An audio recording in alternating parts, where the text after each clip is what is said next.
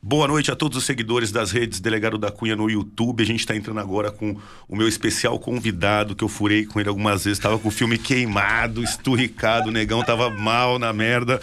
Mas expliquei para ele as dificuldades que a gente estava passando no trabalho, os momentos que já passaram, porque a Operação São Paulo está em todo andamento. E agora eu vou, eu vou usar o podcast de hoje, porque eu sou esperto, né? Eu vou fazer um curso de linguagem silenciosa ao vivo. Se você quer aprender a saber se aquela mexida que o seu namorado deu é porque ele aprontou, se aquele jeito que a sua mulher passou a mão no cabelo é porque então, acompanhe aqui que você vai descobrir muitas coisas sobre as pessoas que se comunicam com você e você não percebe. Ricardo, boa noite, seja bem-vindo. A gente está aqui para te ouvir, eu e o Brasil, nesse humilde podcast para aprender com você. Show de bola, show de bola. O prazer é todo meu. Você sabe que eu queria muito estar aqui, porque eu sou seu fã, em primeiro lugar. Obrigado. Né? Eu tô achando que eu sou mulher de malandro, né, Nada, bichão? Que não é você isso, me não. deu vários fora e eu fico lá esperando. Eu falei, pô- Sacanagem. eu falei, pô, esse negão tá mais forgado que noiva, Eu cara. tava desatordoado. Que negócio é esse? Ah, desmaia, marca, desmarca, marca. Que negócio é esse? Mas eu entendo. Tem que ser. Tava. Passou, né? Passou, se- passou, já passou. virou Já página. Virou página Hã? e segue o jogo. Então vamos seguir o jogo em, em grande, grande estreia e grande estilo e vamos ensinar a galera toda aí a linguagem silenciosa. Ó, eu tenho aqui, antes da gente começar, vou fazer o primeiro jabá aqui do dia, galera, rapidinho aqui pro Ricardo. Nosso podcast tem o apoio da Eurocapital, que oferece investimentos planejados para policiais, aquela segurança para ser utilizada após a aposentadoria. Antecipação de recebíveis e investimentos em debentures. Ligue para 3003 6024 ou acesse www.eurocapitalsecuritizadora.com.br. Contamos ainda com o apoio do pessoal da HackerSec. Teve uma quinta-feira passada um podcast sobre cybercrime muito interessante. Né? Ative sua verificação de duas etapas do seu WhatsApp agora. Ative agora para não ter ele clonado. O maior crime, cybercrime que acontece hoje no Brasil. Toda a sua eh, verificação de duas etapas no Instagram quem é influencer para não ter a conta, enfim. E aí vem aqui, ó, tem a galera da HackerSec que ensina a mesma coisa, tá? Para quem quer aprender sobre cibersegurança, para se proteger e atuar no combate ao cybercrime, aprenda com um dos cursos da hackersec.com, plataforma de educação que te ensina do zero ao avançado. O mercado está precisando de profissionais para combater os cybercriminosos, estelionatários e fraudadores. Acesse hackersec.com para saber mais. Bom, passado aqui o, o jabá, eu vou começar. Ah, James, eu vou começar.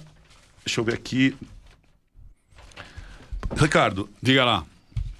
pro Brasil e da onde veio, natural de onde, um Legal. basicão de, da sua vida aí pra gente. Legal, um popurri. Popurri da vida. E, e olha que legal, nunca me fizeram essa pergunta em podcast nenhum, cara. Não.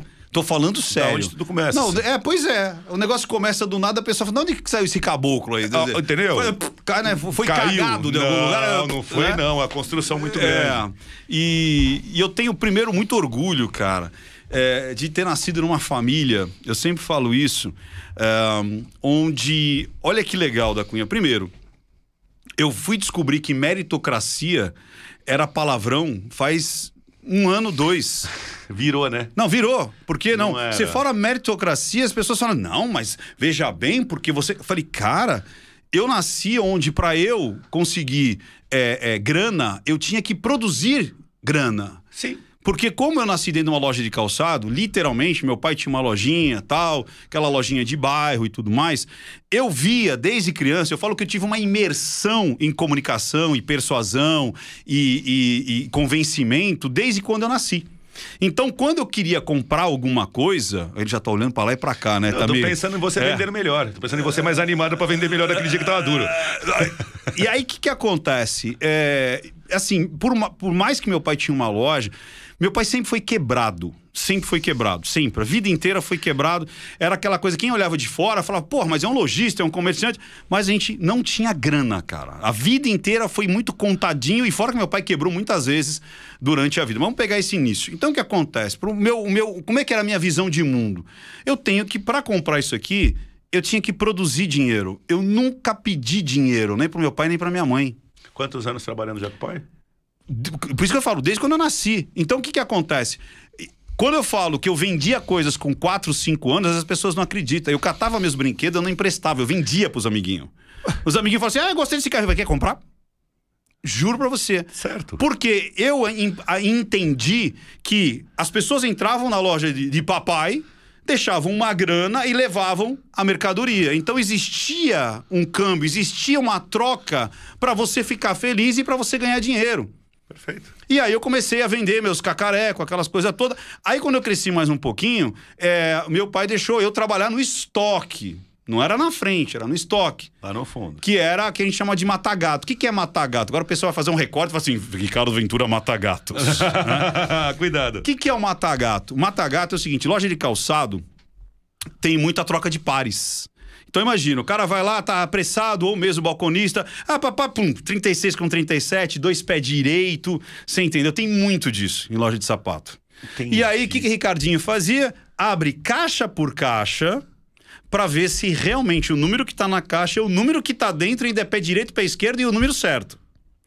Pra ganhar uma graninha. Pra jogar fliperama. de ficha. Eu tomava conta de carro. Aí, ó. Eu ficava tomando conta dos carros na feira, pegava o dinheirinho e ia gastar as fichas no fliperama. Opa! Você catava chumbinho e amassava pra jogar não, ou não? Não, Você essa nunca- maldade eu não, fiz. Eu já ia ser polícia já. É, é, então, eu já eu tinha. já- é que. Pô, mas você tava onde nessa época? Na Zona Leste ou em Santos? Em Santos, em Santos. Ah, eu, eu, eu já na tava ver- na Zona Norte. mas na eu verdade, tava eu vou te ali na real. Eu Tava na periferia. Eu, eu, eu sempre fui pra aprontar, eu sempre fui bundão. Eu pra- também. Por, Não, por, por ser negão. Não, eu. Porque eu falava, por ser duro. Eu falava, meu, os moleques são boy. Vai dar merda. Vai estourar. Na, e pra quem? Aí eu já corria. E sabe o que, que eu não fazia, cara? Olha que legal. Eu nasci no lar cristão, cara. Ah, essa pegada. E aí, é, aquele lance que, tipo assim, é, Deus tá vendo. Eu sempre teve. Eu, eu, eu fiquei muito com isso muito tempo. Deus tá vendo. Podia. Ninguém tava. Minha mãe não tava, mas Deus tava vendo. Você entendeu?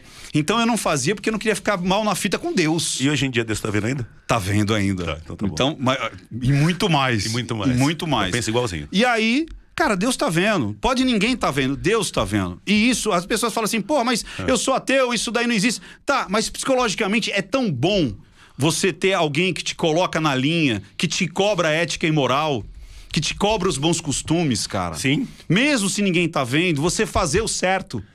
Sabe, faltou muito isso hoje, não falta? Eu uso a palavra que eu aprendi no exército, Ricardo, é disciplina consciente.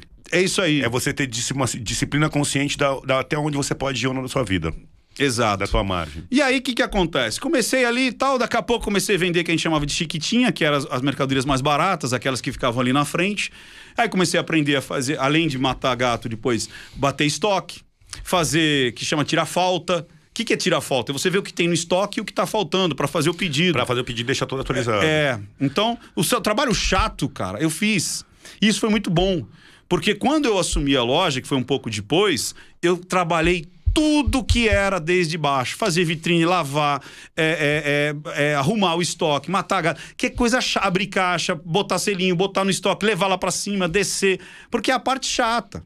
A parte gostosa que é, oi, tudo bem? O senhor, o senhor é Carlos, né? O senhor Carlos, tudo bem? O seu Carlos, só- quanto? Deixa eu ver aqui. Aí traz e ganha uma comissão, tá lindo. Tá suave, né? É, agora Arrumou fa- estoque, vai fazer. negão. Tanto é que 90% de uma. Depois eu tive minhas lojas de surf também. E numa loja de roupa é pior ainda. 90% ou 95% do tempo é arrumando ela. Você passa 95% etiquetando, arrumando, dobrando, fazendo vitrine, batendo. Você tem que tirar, a- a- tirar aquilo tudo, botar de volta, senão que- a luz queima. A luz da- do próprio estabelecimento queima a roupa. Se você deixar aquela marquinha assim, ó, aquela marquinha vai ficar uma lista. Então, Já é, perdeu uma peça. Já perdeu uma Dinheiro peça. embora. Sapato é a mesma coisa, queima sapato. E aí eu fui aprendendo isso daí, até que meu pai quebrou fortemente, fortemente. Ele já tinha, já estava mal das pernas, ele quebra fortemente. E ele, ele já estava devendo de agiota para agiota. E aí é o lance que é, meu pai chegou para um, pra um, pra um dos, dos caras que emprestou dinheiro para ele, mas era um cara legal, era um cara é, cristão, porque como eu, eu nasci no lar cristão, minha mãe era catecista, eu fiz primeira comunhão, fiz crisma, fiz tudo. É, Eu queria ser padre. Um, um um período grande da minha vida eu queria ser padre. Aí depois, é, encontro de casais com Cristo. Então eu ia, é, é, estudos bíblicos. Eu fiquei anos tendo est- estudos Legal. bíblicos e tudo mais. E aí meu pai, aí com 17 anos eu virei ateu. Isso foi muito legal. 17. Tipo, é. E daí minha mãe me leva lá pro padre, que a gente tinha uma convivência muito grande ali. Imagina, mãe caticista, é, encabeçava o encontro de casais com que meu pai encabeçava o, o, o, o é, Associação Antialcoólica do Estado de São Paulo. Meu pai foi muito beberrão, foi bêbado mesmo. Aí depois ele para de beber, aí ele, ele, ele, aí ele começa a trabalhar para tirar as pessoas do vício. Qual o nome dele? Humberto Amadeu Ventura. Humberto Amadeu Ventura. E aí, e, e mamãe Zilda. E aí, eu quero chegar nisso daí para você entender a minha cabeça, como funciona a minha cabeça. Aí eu viro ateu com 17 anos e é, meu pai é, quebra a loja de Primeiro ele quebra a loja antes disso, por volta. Eu era adolescente, já ter uns 12, 13 anos. Foi onde que eu vi é, a, o primeiro baque assim de realidade da falta de dinheiro. Né? Onde os agiotas começaram a ir lá para cobrar e começaram a cobrar forte.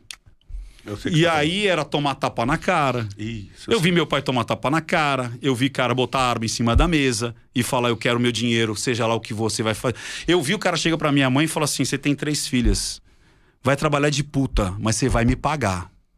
Assim. Então ouvir isso, cara, deu um negócio em mim que eu falo assim: eu quero ser rico. Porque o dinheiro traz dignidade. Esse foi o primeiro mandamento que eu aprendi. Se você tiver dinheiro, você vai ser digno. Não é bem isso, mas é uma meia-verdade. Você sabe disso. A abordagem é igual em Alphaville e na Alfavela? Só ser muito hipócrita, né? Não é. Eu ser eu se eu falasse isso. Eu... Se um cara tiver de Chevette, um Corcel 2, a abordagem vai ser igual se o cara tiver numa BMW? Não. Não é. Então eu aprendi que tendo dinheiro você, tinha, você era melhor tratado. Você era melhor tratado. E aí eu comecei a estudar um monte de coisa. Então, a minha juventude era eu quero ficar rico, eu quero ficar rico, eu quero ficar rico. E eu comecei a estudar um monte de biografia. Aqui o Morita, Ricardo Sembler, é, o, o cara da Chrysler lá, eu esqueci o nome dele lá, o, é, não vou lembrar agora, mas enfim, o, o cara que fez a, toda a transformação. Ah, aqui o Lia Coca, Lia Coca, é, história da, da McDonald's, história blá blá blá. E aí, quando dá, é, eu tô com 20 anos, meu pai sai de casa, larga a loja quebrada, a gente devia 100 mil dólares, 800 títulos protestados, sem estoque, e ele ainda saiu fora com a amante. E aí sobra eu, mamãe, as três irmãs e aquela coisa, toca que é você. Então eu herdei essa loja. Ou seja, eu herdei 100 mil dólares. 100 mil dólares negativo. Negativo. 500 mil reais. 800, 800 títulos protestados. Isso em 91. 800 Seria o que hoje? Um milhão. Coisa toda. Seria um milhão. Eu acordei devendo um milhão em dinheiro de hoje. Seja bem-vindo. Seja bem-vindo. Você deve um milhão de reais, no mínimo, um milhão de reais. 800 títulos protestados, sem nenhum tipo de é, é, fornecedor, que quem vai te vender com 800 títulos protestado? Era muito difícil. Só que eu não sabia que isso ia ser difícil. Ou era ou era. Não tinha escolha. Hoje eu olho para trás e falo assim: caraca, será que eu assumiria uma bucha dessa? Eu acredito que não. Não sabia o que estava fazendo. Exatamente. Inexperiente pela idade, ainda achou, ainda falou assim: agora é eu que tenho que salvar a família. E tem que salvar a família, exatamente. Posso fazer um parênteses? Assim, claro. Assim, eu, sou, eu, eu, interrompo bastante. Minha vida é muito parecida. Não sei se você sabe a história da minha vida, alguma coisinha. Mas assim, meu pai era eletricista, cara super 10, que eu nunca vi tomando um copo de cerveja, nunca história de amante, nada, dentro de casa e tal. Mas a gente desconfiava que ele jogava. Mas hum. também nunca ninguém pegou ele jogando. Nem, tá. Não tomou um flagrante. Um cara nota mil, um cara que eu nunca ouvi falar um palavrão. Eu nunca vi meu pai falar é, a palavra merda. Tá. Eu sou grosseiro, mas meu pai era um gentleman e, tá. e, e analfabeto. E agiota. E aí eu fui crescendo, Ricardo, e aqueles caras viram e mexem um cara atrás do meu pai. A gente não tinha nada, a gente morava num kitnet. Você, com todo respeito, você ainda era um comerciante quebrado. É, é muito menos. Era, meu pai era eletricista e um kitnet. E aí até um dia que chegou meu pai, é uma história parecida com a sua. Meu pai chegou machucado em casa. Eu vi meu pai com um corte assim, e meu pai era muito pacífico. Ele não brigava em nenhum. E eu já, eu já tava no exército. Eu já era, eu era aluno, já ia virar tenente, eu não aguentava mais aquilo, que nem você. E, e eu tava no exército muito triste, porque eu tinha acabado de largar o judô. E a, a seleção, mas o judô não dava dinheiro. Tá. E no exército eu podia virar tenente e ganhar um salário de, que seria hoje 7 mil líquido por mês com 21 anos. Tá. A gente morava num kitnet quebrado. Eu olhei aquela cena, por isso que eu te interrompi. Eu falei, eu não quero mais passar necessidade de grana. É isso aí. Eu preciso ter dinheiro. Meu... Não vão mais esculachar o meu pai. É. Aí eu larguei o judô com gosto, me matei no quartel e fui o primeiro a colocar de turma. Ranquei eles no kitnet, aluguei um apartamento de dois quartos, falei pra ele, nunca. Aí, pra ele, você nunca mais pede dinheiro emprestado pra ninguém. Se você precisar, você pede pra mim. Show. Então foi a mesma história. Eu sei É. o que você. Ver teu, meu pai.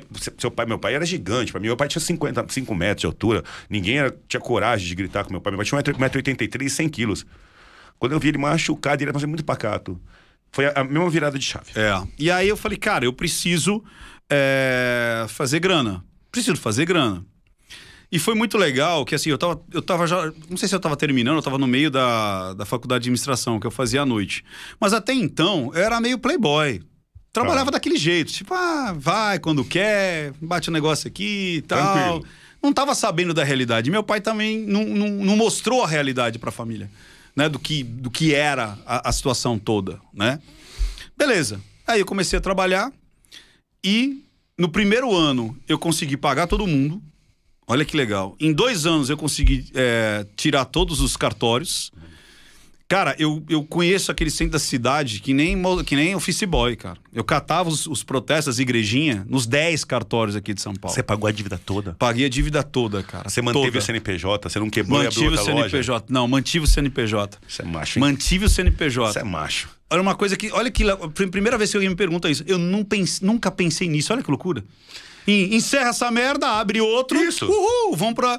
Era o mesmo CNPJ. Não, e, o mesmo. e- e um- mas o jovem tem honra. É. Você tem 20 anos idealista, você quer limpar o nome do seu pai. Por mais, ah, meu pai aprontou. É seu pai. Era mais do que isso. A O- minha o- família era toda, o a loja nome. da minha família, é o nome da minha família. A loja chamava Ventura. Nome da minha família. Ela era desde 1941 na Vila Maria. 1941. Meu vô que, que abriu ela lá. Sabe? Então é, é uma história muito doida. Esse vô, inclusive, que veio pro Brasil atrás da namorada dele. Olha que doideira. É isso. Muito louco. É a né? vida. E aí, pá, beleza, administração. E aí aquilo ficou na minha cabeça. E eu não parei mais de estudar. Aí eu comecei, continuei estudando, continuei indo pra essa parte. Ó, a primeira foi mais a parte dura. Então eu fiquei estudando essa parte de fluxo de caixa, tudo que era administração, mas Gestão. é, mas indo Gestão. além e, e na prática, porque uma coisa é, é a teoria, outra coisa é a prática. Uma coisa que você aprende na faculdade, outra coisa é você saber. Por isso que eu tive uma imersão em administração e conhecimento de gente. Porque o que, que eu tinha ali? Eu só tinha gente. Eu não tinha outra coisa. E eu comecei a sacar. Por que, que o seu João vende tão bem e o outro é, vende mal? Se a loja é a mesma, o estoque é o mesmo e os clientes que entram são os mesmos. Por que, que um vende pra caramba e o outro não vende? E eu comecei a sacar os caras. Idade? 20 anos. Assumiu a loja com 18? Com 20 anos. Você assumiu a loja e já começou a se incomodar com. É. Não, a única coisa que eu tinha era atendimento, eu não tinha nada. É, essa habilidade. É. E aí eu comecei a aprender, com- por isso que eu falei que eu tive uma imersão em atendimento, inteligência emocional, com os caras que tinham de experiência em venda a minha idade. Eu tinha 20, os caras tinham 20, 30 anos de experiência no ramo, cara. Muito forte. E aí eu comecei a ver o jeito que eles a cumprimentavam, o jeito que eles puxavam o cliente, o jeito que ele lembrava da última compra. Eu falei assim, João, como é que o senhor lembra? da- O cara faz um ano que veio aqui. Se eu não lembrar. Ah, mas eu lembro por causa disso, papapá. Bateu o olho e saber quanto calça. Você entendeu? Aí eu falei, caraca! E, e- e fazer toda aquela, aquela experiência de se ajoelhar, de colocar o sapato. Nem tem mais isso, né? Colocar o sapato, amarrar, amarrar, falar, olha, aqui tá o espelhinho, tal, tal, tal. E eu comecei a entender que se eu treinasse essas pessoas, do- pegando os melhores. Então pega, eu via, o que, que esse cara tem de melhor? Esse aqui tem o atendimento, esse aqui tem a fala, esse aqui tem objeção, esse aqui conhece a mercadoria, esse aqui sabe subir no estoque e rapidinho pegar. Aí eu criei um curso interno. Olha que loucura isso.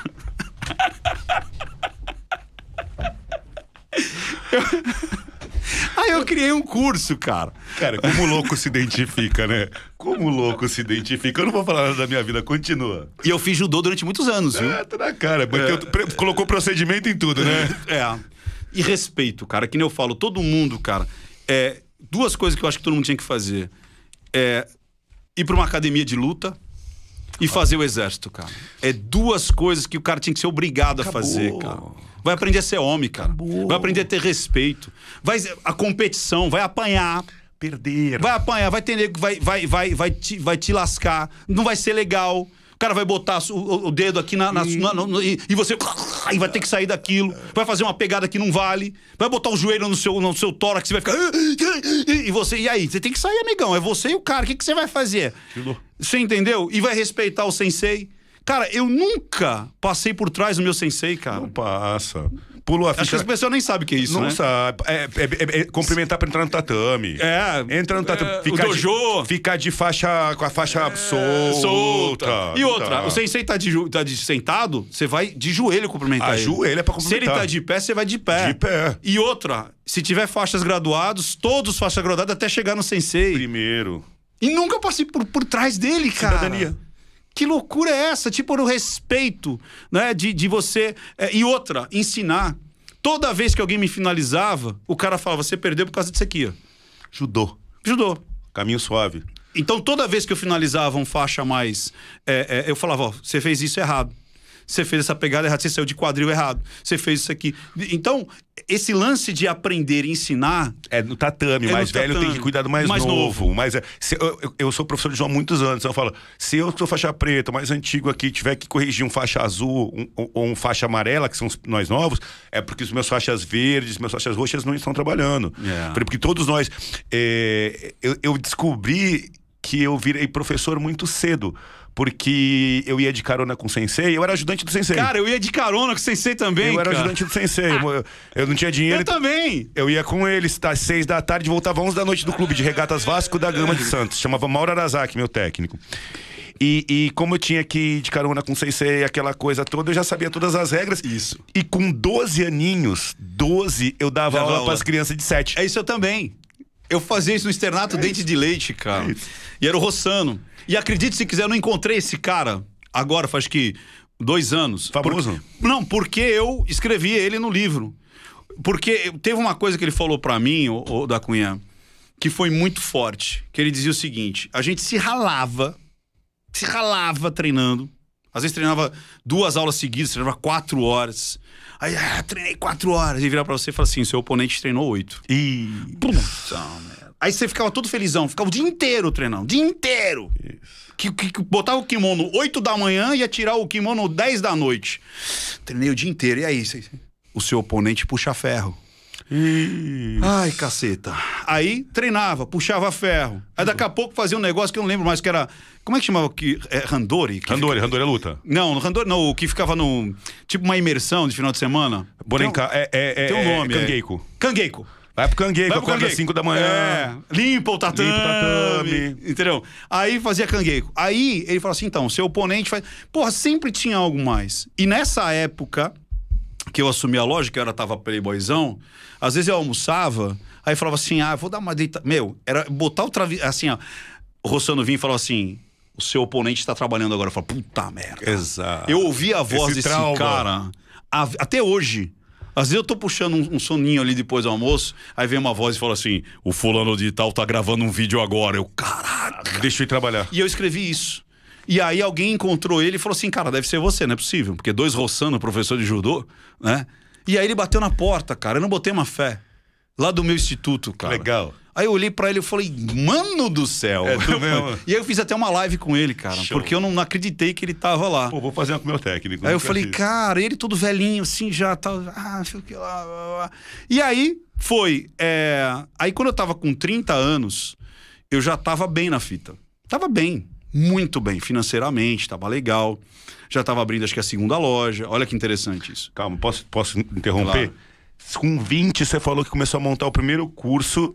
Ó, quero- é, o seu curso. primeiro curso É, interno. de inteligência emocional, Emocional. para vendas. Eu já É. não tinha nome, eu dei nome agora. É. Então você montou o primeiro. É, que não tinha nome nenhum, na realidade. Isso, o seu curso de. é, é, é, como falar Era assim? de é- atendimento. Não, é muito mais que atendimento. Era. Atendimento com o que é para vendas. É, boa, boa. Ah, é? Que é, parabéns. Era um atendimento com o que é. Porque Aí- já tinha um lado do coeficiente emocional tinha. de sentir a pessoa e É, fazer ela comprar. É, mas bem básico. Então, existiam protocolos, processos. Eu comecei a ver processo em tudo. Aí é coisa de faculdade, Recepção administração. na loja. É, como é que tem que ser, como é que não tem que ser, marcar vez, tal, tal, tal, estoque, blá, blá, blá, blá. Isso foi criando camadas. Então, cada vez mais eu, eu aprendi alguma coisa e automaticamente eu passava para eles. Então, eu aprendia, passava, aprendia, passava. Eu lia um livro, passava. Ia, ia colocando. Não tem mais gente assim no Brasil. E aí fui passando pra eles, passando pra eles, até que quando eu tava com 30 anos, é, eu tava assim, um workaholic assim, absurdo. Mas, assim, ganhava muito dinheiro. Cara, assim, esse lance de, ó, quebrado com 18. Teve que levantar o nome da família, envolvendo mamãe, papai, avô. Isso. Caiu pra dentro com 20, com 30 anos, tinha vencido financeiramente. Isso. Como é que fica a vida Eu já, tinha, eu já tinha casa de aluguel. Eu já Vencido tinha, eu tinha grana investida. Vencido. É, a minha esposa me ajudou muito nisso. Porque em- eu comecei a namorar com ela um- praticamente um ano depois que eu assumi a loja. Então eu tava quebrado ainda. Cara, eu não tinha dinheiro. Eu não tinha dinheiro. Eu comecei a namorar com ela, o dinheiro começou a aparecer. Comecei a namorar, o dinheiro começou a aparecer. E aí eu comecei. Aí eu falava assim: ah, seu pai, tá, meu pai já parou de trabalhar tal. Ele vive do quê? Não, ele tem casa de aluguel. Aí eu comecei a entender que você não precisava só produzir dinheiro ralando. Não. Você podia produzir dinheiro aplicando dinheiro. Botando seu dinheiro pra trabalhar pra você. No meu caso, o que eu aprendi naquela época era casa de aluguel, que ainda vale a pena se você Sim. souber fazer a coisa. Negocinho Porque o sério. pessoal fala, ah, não sei fazer. Dá pra fazer. Quando a gente casou, olha que loucura, a gente casou em 98. Ela já tinha casas de aluguel e eu também. E a gente foi morar de aluguel. Ô, claro. Que a gente foi morar de favor, meio que de favor, na casa, numa casa do pai dela, que a gente reformou ela toda. Então eu falo que a gente ba- bancou um, um aluguel antecipado ali de dois anos. Entendeu? A gente reformou tudo pra ele, tanto que a gente saiu de lá e deixou toda a reforma lá. Por quê? Porque era muito mais vantagem a gente botar dinheiro onde o dinheiro ia entrar. E não comprar um apartamento, ah, que legal, um apartamento, sei lá, de cento e tantos metros quadrados. Tanto é que hoje eu moro no mesmo apartamento que eu comprei em, em, no- em 2000. No mesmo apartamento. Eu moro no mesmo apartamento há 20 anos. Estou reformando ele agora. Te atende. É tipo, eu não tenho. Você entendeu, da Eu, não sou, eu também não sou eu pegado não- ao material. É, não. eu, tô- tô acho assim, tá legal, tá bacana, tá É. tranquilo, tá favorável. Isso. entendeu? Tá bom, eu não sei, mas ela me ensinou a ser assim. Eu não era assim. Eu era o cara que queria andar de marca, que eu queria é, trocar de carro toda hora, que eu queria. Ela falou assim: "Shh, calma, amigão. Vamos, vamos, tenta aqui, tenta. Deixa eu explicar como é que papai fi- se, se aposentou. Aí eu olhei aquilo, eu botei na minha cabeça. Falei, cara, eu quero me aposentar com 45 anos financeiramente. Tipo assim, eu não precisar trabalhar para manter o meu padrão de vida. Então, com 30 eu tava bem, mas eu tinha que continuar trabalhando. E aí trabalhava feito um louco. O que, que aconteceu? Que o pessoal brinca com esse negócio de. é, como é que é? Ah, fazer um milhão, né? Seis em sete, sete em não sei quanto, blá blá blá. Eu, com 30 anos, eu fazia um milhão por mês. Caceta. Não era todos os meses, mas teve mês que eu bati um milhão. Isso em é, 30 anos eu tinha 2 mil. Em 2000. 2000, 2002, eu fazia um milhão por mês. Só que eu tinha o quê? Um que o pessoal não, não, não escreve isso quando eu tava ensinando 6 em 7, 7 em 8, 8 em não sei o quê. Eu tinha 18 por 14. Sabe o que é 18 por 14? Não. Era a minha pressão. É, lá, 18 por 14, acho que a minha deve estar por aí. Eu tava com 18 por 14, cara. Sério? E aí eu falei. Com que- 30 anos? Com 30 anos. É muito Dos estresse. 30 até os 32, praticamente, eu tinha uma, pressão absurda. Muito eu tomava dinheiro. quatro Dorflex todos os dias. Entre 4 e 5 horas da tarde, porque eu atendia 20 eh, fornecedores. Então, além de tomar conta de compras, né, além de tomar conta de, de vendas, de toda a estrutura, eu atendia esses caras e chegava uma hora que minha cabeça, isso aqui, cara, era de explodir, assim, sabe? De- Eu era, sei o que você tá falando. Cara, eu, toma- eu tomava quatro Dorflex e muitas vezes eu tomava quatro Dorflex, catava um, esmagava e botava embaixo da língua. Pra absorver mais rápido e eu conseguir relaxar. Até que um maluco chegou pra mim e falou assim, ó... é, Vamos fazer um treinamento? Eu Falei, não, cara, não vou fazer treinamento. Cara, você... Não, que você vai lá, que você vai se transformar, blá, blá, blá, blá, blá, blá. E eu tava estudando ali um negócio que tava... Pra mim, né, era novidade, chamava PNL. Programação Neurolinguística. E eu comecei a estudar aquilo, achava muito louco. Eu falava, ah, mano, isso aí não funciona, isso aí é muito doido, isso aí não tem nada a ver. E aí o cara, não, não sei o quê, papai, acho que foi em 2003, 2004, que ela falou, não, vamos fazer, tem PNL. Eu falei, opa, isso agora me interessa. Me demoraram um ano para me convencer. Porque era um negócio assim, ai, vamos fazer um curso lá, que não sei, você não pode saber o que é. É até hoje existe esses cursos, que assim, é um final de semana, você entra lá na sexta-feira, sai é no domingo famosíssimo. e sai correndo, bate no negócio, anda no, no- no- no- como é, quebra a madeira e corre pro X, toma água na cabeça, aquela coisa toda. Aí eu fui. Quando eu vi, cara, aquilo tudo, e aí eu vi uma senhorinha na hora de correr pro X, que a mulher chegou pro cara e falou assim: Você, eu sou psicóloga, você glá, glá, glá, glá, glá, e não sei o que lá, e, blá, blá, blá", e saiu da sala. Cinco minutos depois, a mulher volta e fica na posição lá, que era uma posição chata pra correr pro X. Eu falei, cara, o que, que esses caras falaram pra ela lá fora que em cinco minutos convenceram ela? Aí quando eu saio, aí tem aquele lance das pessoas que te levam, as pessoas que te buscam, né? Aí as pessoas que, que me levaram, né, iam me buscar. Aí eu falei assim: ah, qual que é o nome do seu grupo tal? Eu falei, qual que foi o nome do seu grupo quando você veio? Ele falou assim, provavelmente. Não, primeiro era o grito. Qual que era o grito de, de comando lá do. do da... Aí ele falou assim: é igual, é high, sempre é high. Eu falei, não, nem fudendo. A gente que escolheu. Ele falou assim: vocês acham que vocês escolheram? Ele manipulou pra vocês escolherem o raio. Eu falei, cara, não é possível. Tinha cinco opções. Ele falou, não, ele manipulou. Aí depois, as, as, as coisas escritas eram umas águias, umas fênix, uns negócios. Eu falei, e o de vocês? Ele falou assim, é tudo igual. Eu falei, não, não é possível, cara. Ele falou, ele mexe com as emoções, ele mexe com a sua cabeça, e você tem essa, esse despertar, e, e todo mundo aqui tá meio que dentro da, da. Então tem a hora do choro, tem a hora da alegria, tem a hora do. Da, fala. Não, não. Tá. Vai. Tem a hora da catarse. Eu falei, cara, não é possível, cara. Qual que é o segredo atrás disso daí? Aí os caras falaram assim: vem fazer o practitioner. Aí tinha o upgrade. É isso. E eu fiz. E foi muito bom, né? E aí eu aprendi a mágica. Eu falei, caraca! Foi onde eu parei de é, ter a pressão alta. Foi quando eu era sócio da minha irmã, quando a gente assumiu ali a, a loja, tava eu e minha irmã juntos ali. Foi quando eu falei pra ela, olha, eu quero seguir minha vida sozinho. A gente se separou. 30 e... 32, 30, 34, 34. 34. 34, eu, eu dei essa, essa surtada. Eu falei, eu quero seguir minha vida, eu quero abrir as minhas lojas, a gente separou. Aí, de novo, comecei tudo de novo. E, é, e eu comecei a estudar. Aí eu não. Aí eu, hipnose. Aí. Agora eu vou interromper rapidinho. Assim, é muito famoso no Brasil inteiro, todo mundo. Ninguém sabe o que é, né? Ah. Mas todo mundo vai pro curso do final de semana internado Isso. em algum lugar. É. No, no Balneário Hotel em Santos, em isso. Maresias, todo mundo conhece É. o curso. A pessoa vai pro. Eu vou falar bem grosseiramente, com todo respeito. Tá. pro- A linguagem boa. Aí a pessoa tá com dificuldade na vida, tal, não sei o que lá, ela vai pro curso. Geralmente, o que eu analiso é que as pessoas, quando buscam, já estão, na sua grande maioria, de alguma forma, debilitadas Isso. Emocionalmente. Ela, então ela já vai suscetível a qualquer solução mágica. É isso aí. Não que seja mágica, mas ela vai ou- ouvir soluções. Ela tá Isso. aberta a isso. É. E a impressão que eu tenho é assim, é que o curso ele consegue quando as pessoas saem, eu nunca fiz porque eu, eu juro pra você, eu falei, eu vou fazer, eu, eu, eu falei, eu, eu acho que eu vou entender o sistema e não vou acreditar tanto, que eu sou meio terrível pras coisas. Mas eu sempre fiquei muito impressionado com os resultados.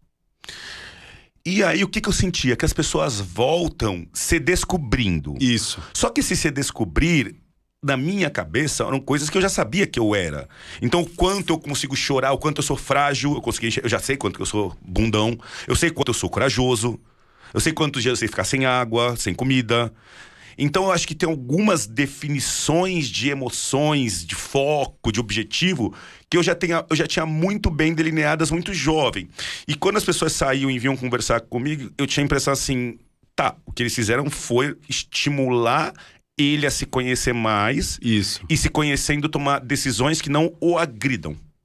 Que, decisões que são suas, decisões do seu inconsciente. É, que deveria ser Às vezes o suas. teu consciente, o teu consciente que é muito menos, ele, ele, ele diz uma coisa, mas o subconsciente está programado para fazer outra. Isso. Então a pessoa se sabota constantemente sem saber de onde vem a sabotagem. Perfeito, é isso aí. A impressão que eu tinha é que as pessoas vinham dali e falavam assim: ah, agora eu sei quem eu sou. Então agora eu não vou mais fazer isso. É. Essa é a minha visão grosseira, me ajuda. Não, é isso, exatamente isso. Não é somente isso, mas é isso também. Tá. Então o que, que acontece? Quando você desconhece. O segredo do curso de Maresias. Vai contar. Vou. Puta merda. Então, é, e é- tem várias empresas que fazem, né? Eu, eu, eu fiz no Inexis com o Dr. Neil. é, e tem vários, tem vários, tem vários, vários. Na realidade, esse curso ele nasceu para os vendedores da Kenkopato. Então, os caras do Japão foram para os Estados Unidos. Então, os que eles aplicavam lá foram para lá e falaram assim: vamos fazer esses caras se sentirem mais empoderados, tirar um monte de crença, tirar um monte de, de limites, aquilo que eu quero falar, falar. mostrar que você é falho. Você entendeu? Que você tem o lado do, do, do empoderamento, mas você tem o lado do, do, Do ca- do cachorro sarnento. Do chorão. Do chorão. Você entendeu? Então, é, é, a- a- hoje, mais ainda, é, essas máscaras sociais, elas são cada vez mais fortes, cara. Você entendeu? Porque as pessoas têm que ser perfeitinhas. Eu falo que a internet virou um bando de imperfeitos buscando a perfeição do outro, que não existe, nem na vida dela. Você entendeu? Eu falo que assim, é muito fácil você lacrar em cima do. do. do. Como é? Do nego do Borel. É muito fácil você lacrar em cima é, do outro lá que matou. Lacra na tua vida. Isso. Lacra com a tua tia, lacra com o teu pai, com a tua mãe, com a tua irmã. Por que, que você não fala as verdades, os monstros, as cobras, né? As bruxas que estão dentro da tua família? Aí, aí não dá. De si. Aí não dá, disse não dá. Eu posso dizer o que o outro tem que fazer, mas dentro da minha família eu não faço. Então a internet meio que deu essa vazão de eu apontar o erro dos outros, né? Projetar a perfeição que o outro deveria ter, a qual nem eu tenho, que toda a família não tem.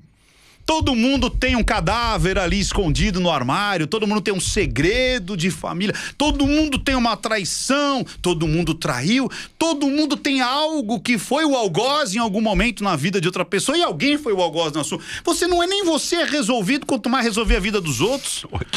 E aí quando você entra ali, você quanto mais você tiver apegado num mundo que é esse cartesiano que a gente vê, e quanto menos desconexo que você tiver aqui pra dentro, maior é o choque. Quanto mais você tiver descrente das coisas, quanto mais matéria você olhar, quanto mais o, o seu olho está para o julgamento dos outros, maior é o choque. Quando você começa a se olhar e começa a falar, cara, eu. Eu, eu, eu, eu sou bom, eu posso e conseguir ir lá enfrentar, né? Eu, que nem aquela mulher que falou blá blá blá blá. Foi um, ela precisava despertar aquilo, ela precisava olhar para dentro e passar por uma ferida mortal e olhar algum momento que ficou mal é, resolvido durante a vida dela, porque você faz algumas regressões, você faz momentos de hipnose. E você descobre coisas que você é, escondeu de forma inconsciente. Você Sim, entendeu? consciente de você mesmo. E aí despertou também não só para eu fazer o practitioner, de buscar o master, de fazer a psicologia junguiana, porque quanto mais eu mergulhava em mim, mais isso aqui fora ficava tranquilo. Então eu vou tentar protocolar o conhecimento. Primeira lição do curso de PNL de Maresias no final de semana que eu nunca fui. Olhar menos para fora e mais para dentro? Isso. Então a- o primeiro passo é eu me conhecer, né? Isso. Como é que eu vou apontar para o outro se eu não sei quem eu sou? E lá é estimulado a você andar no limite. Então vai ter momentos ali que você vai ser afrontado naquilo que mais te, te mexe e te tira do estribo. Eu não vou dizer o, o como, mas. Não, não vou não. dizer o como, mas o que é o seguinte: você vai ser confrontado com seus monstros. Então, mas como é, como é que acham os medos? Como é que, como é que você. é, é uma dinâmica em cima da outra. Deve ter uma dinâmica pra Não, descobrir meus são- É monstros. uma dinâmica em cima da outra. Você vai entrar, já começa. Na hora que você entrou, meu amigo, na hora que você chega, você já, Já tá dentro da dinâmica. já começa o já. Você já tá dentro da dinâmica. E é uma dinâmica engatada na outra. É uma dinâmica engatada na outra. Continua. E aí, aí você, e aí você, aí tem, e você vai mexer com as emoções básicas. Você vai mexer com raiva. Isso. Você vai mexer com, com amor, com reconhecimento. Tem gente, cara, eu já vi gente desabar por receber carinho, receber toque. Você acredita nisso? Acredito. Tenho da certeza do que tá pessoa, falando. da pessoa quando você, você ó, eu, te- eu gosto muito de falar o seguinte. Vou, vou contar uma historinha aqui. Tem muitas das crenças, né, muitas das crenças. Que eu vou te dar até o presente agora aqui, ó. Aqui tem tem livros Não aqui. pra mim. É, e aí tem, abre aí pro pessoal ver.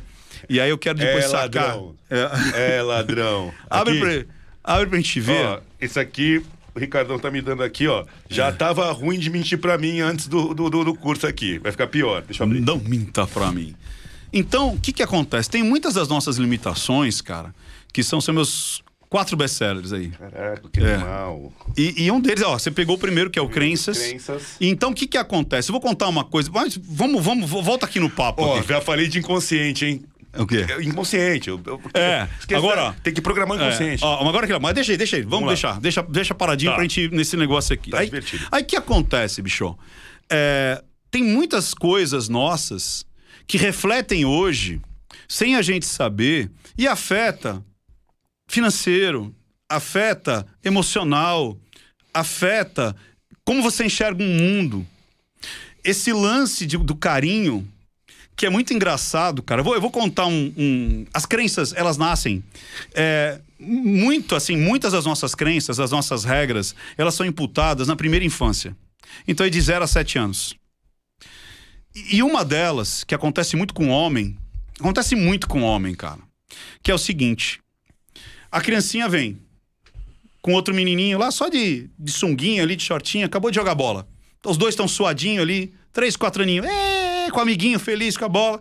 "Ê". Aí vem um adulto e fala assim: Ei, larga ele, ó. Vocês estão agarrados aí. Ei, você é mariquinha? Ô, seu viadinho. Aí o moleque larga. E, e quando ele. E por ele tomar aquele susto de um adulto falando, apontando, tirando barato e tudo mais, aquilo grudou já nele. Pô. Você entendeu? Porque você aprende por duas maneiras: velocidade e repetição. Repetição você faz algumas vezes, é que nem andar de bicicleta. Teima uma, duas, três, quatro vezes, aprendeu. E por velocidade é quando tem uma emoção junto. Pá! Pum, você tomou um susto, pá! Aquilo entra em você. Aí o que, que acontece? Esse menininho cresce.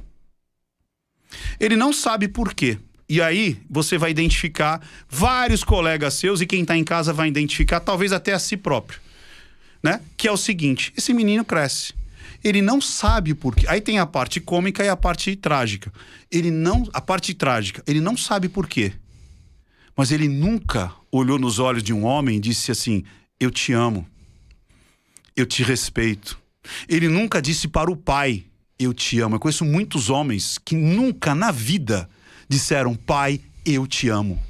Nunca beijaram a face de outro homem, nunca beijaram a face de um amigo, nunca abraçaram de peito, porque tem medo inconscientemente de ter esse contato físico com outro homem. Porque alguém lá atrás disse Um que o homem ter um contato ridículo. físico com outro homem é coisa de viado, Eu é coisa de marica, é coisa de fraco. Eu nunca abracei meu pai. A primeira vez que eu abracei meu pai foi três, quatro dias antes dele falecer, que a gente descobriu que ele estava com câncer, que eu só abracei ele porque ele não conseguia descer mais a escada do prédio. Aí ele mandou a minha mãe e meu irmão descerem na frente, porque ele tinha mais intimidade comigo. É, não, meu irmão não tava, tava e minha mãe. Meu irmão tava chegando. Aí minha mãe falou: fala pra tua mãe descer antes. Eu falei: fala, pai, o que, que você quer? Ele falou: eu não consigo descer a escada, me carrega no colo.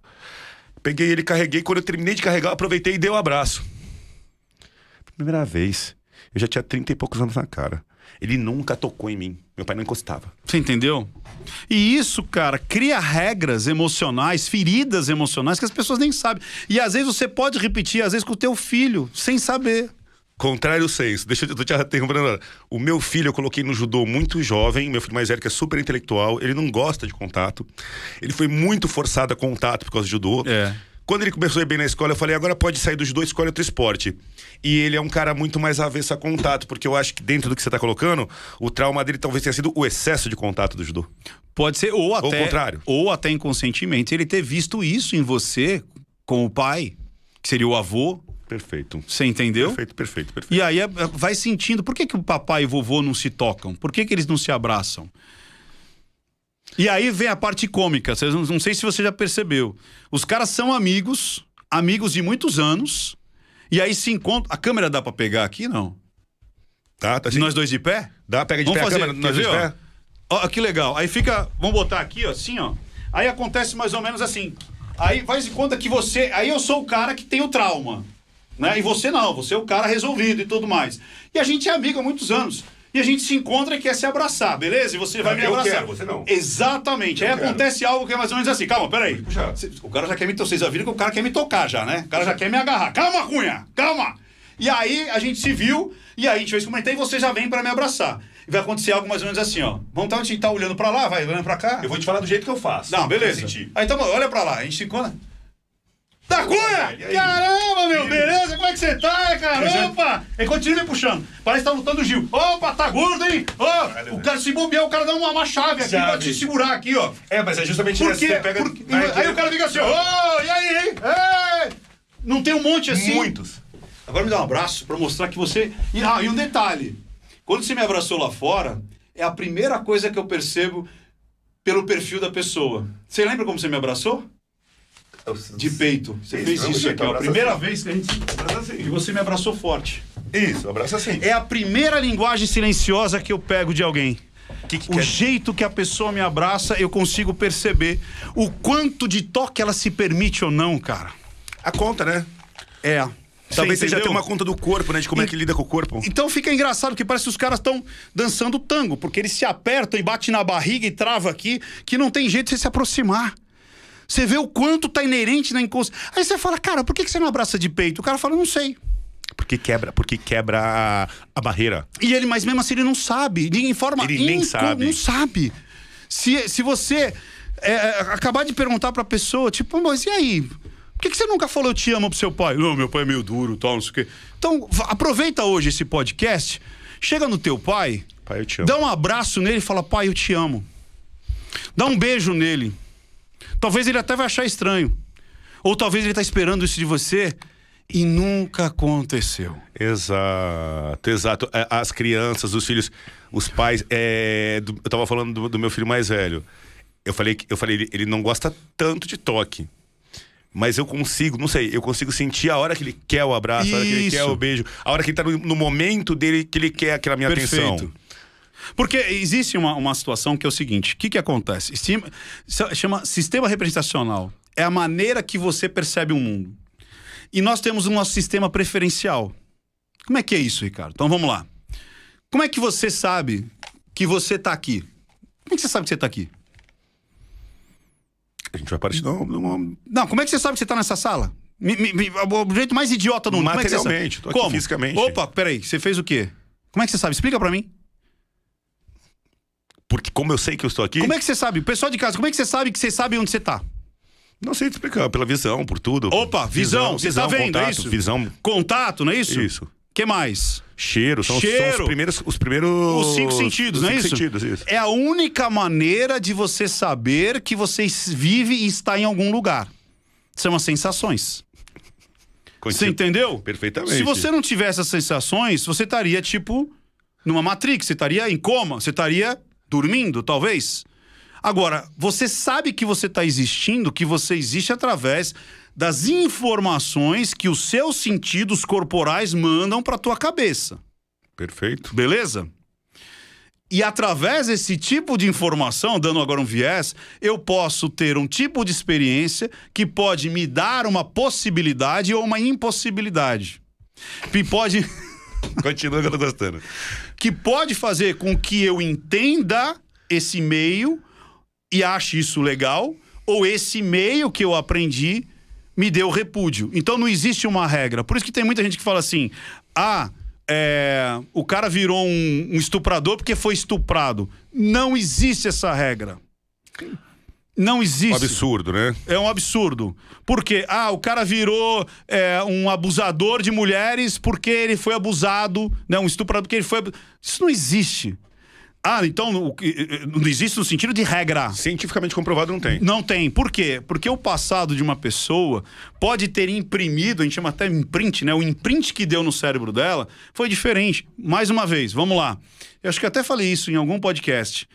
O que, que significa uma arma?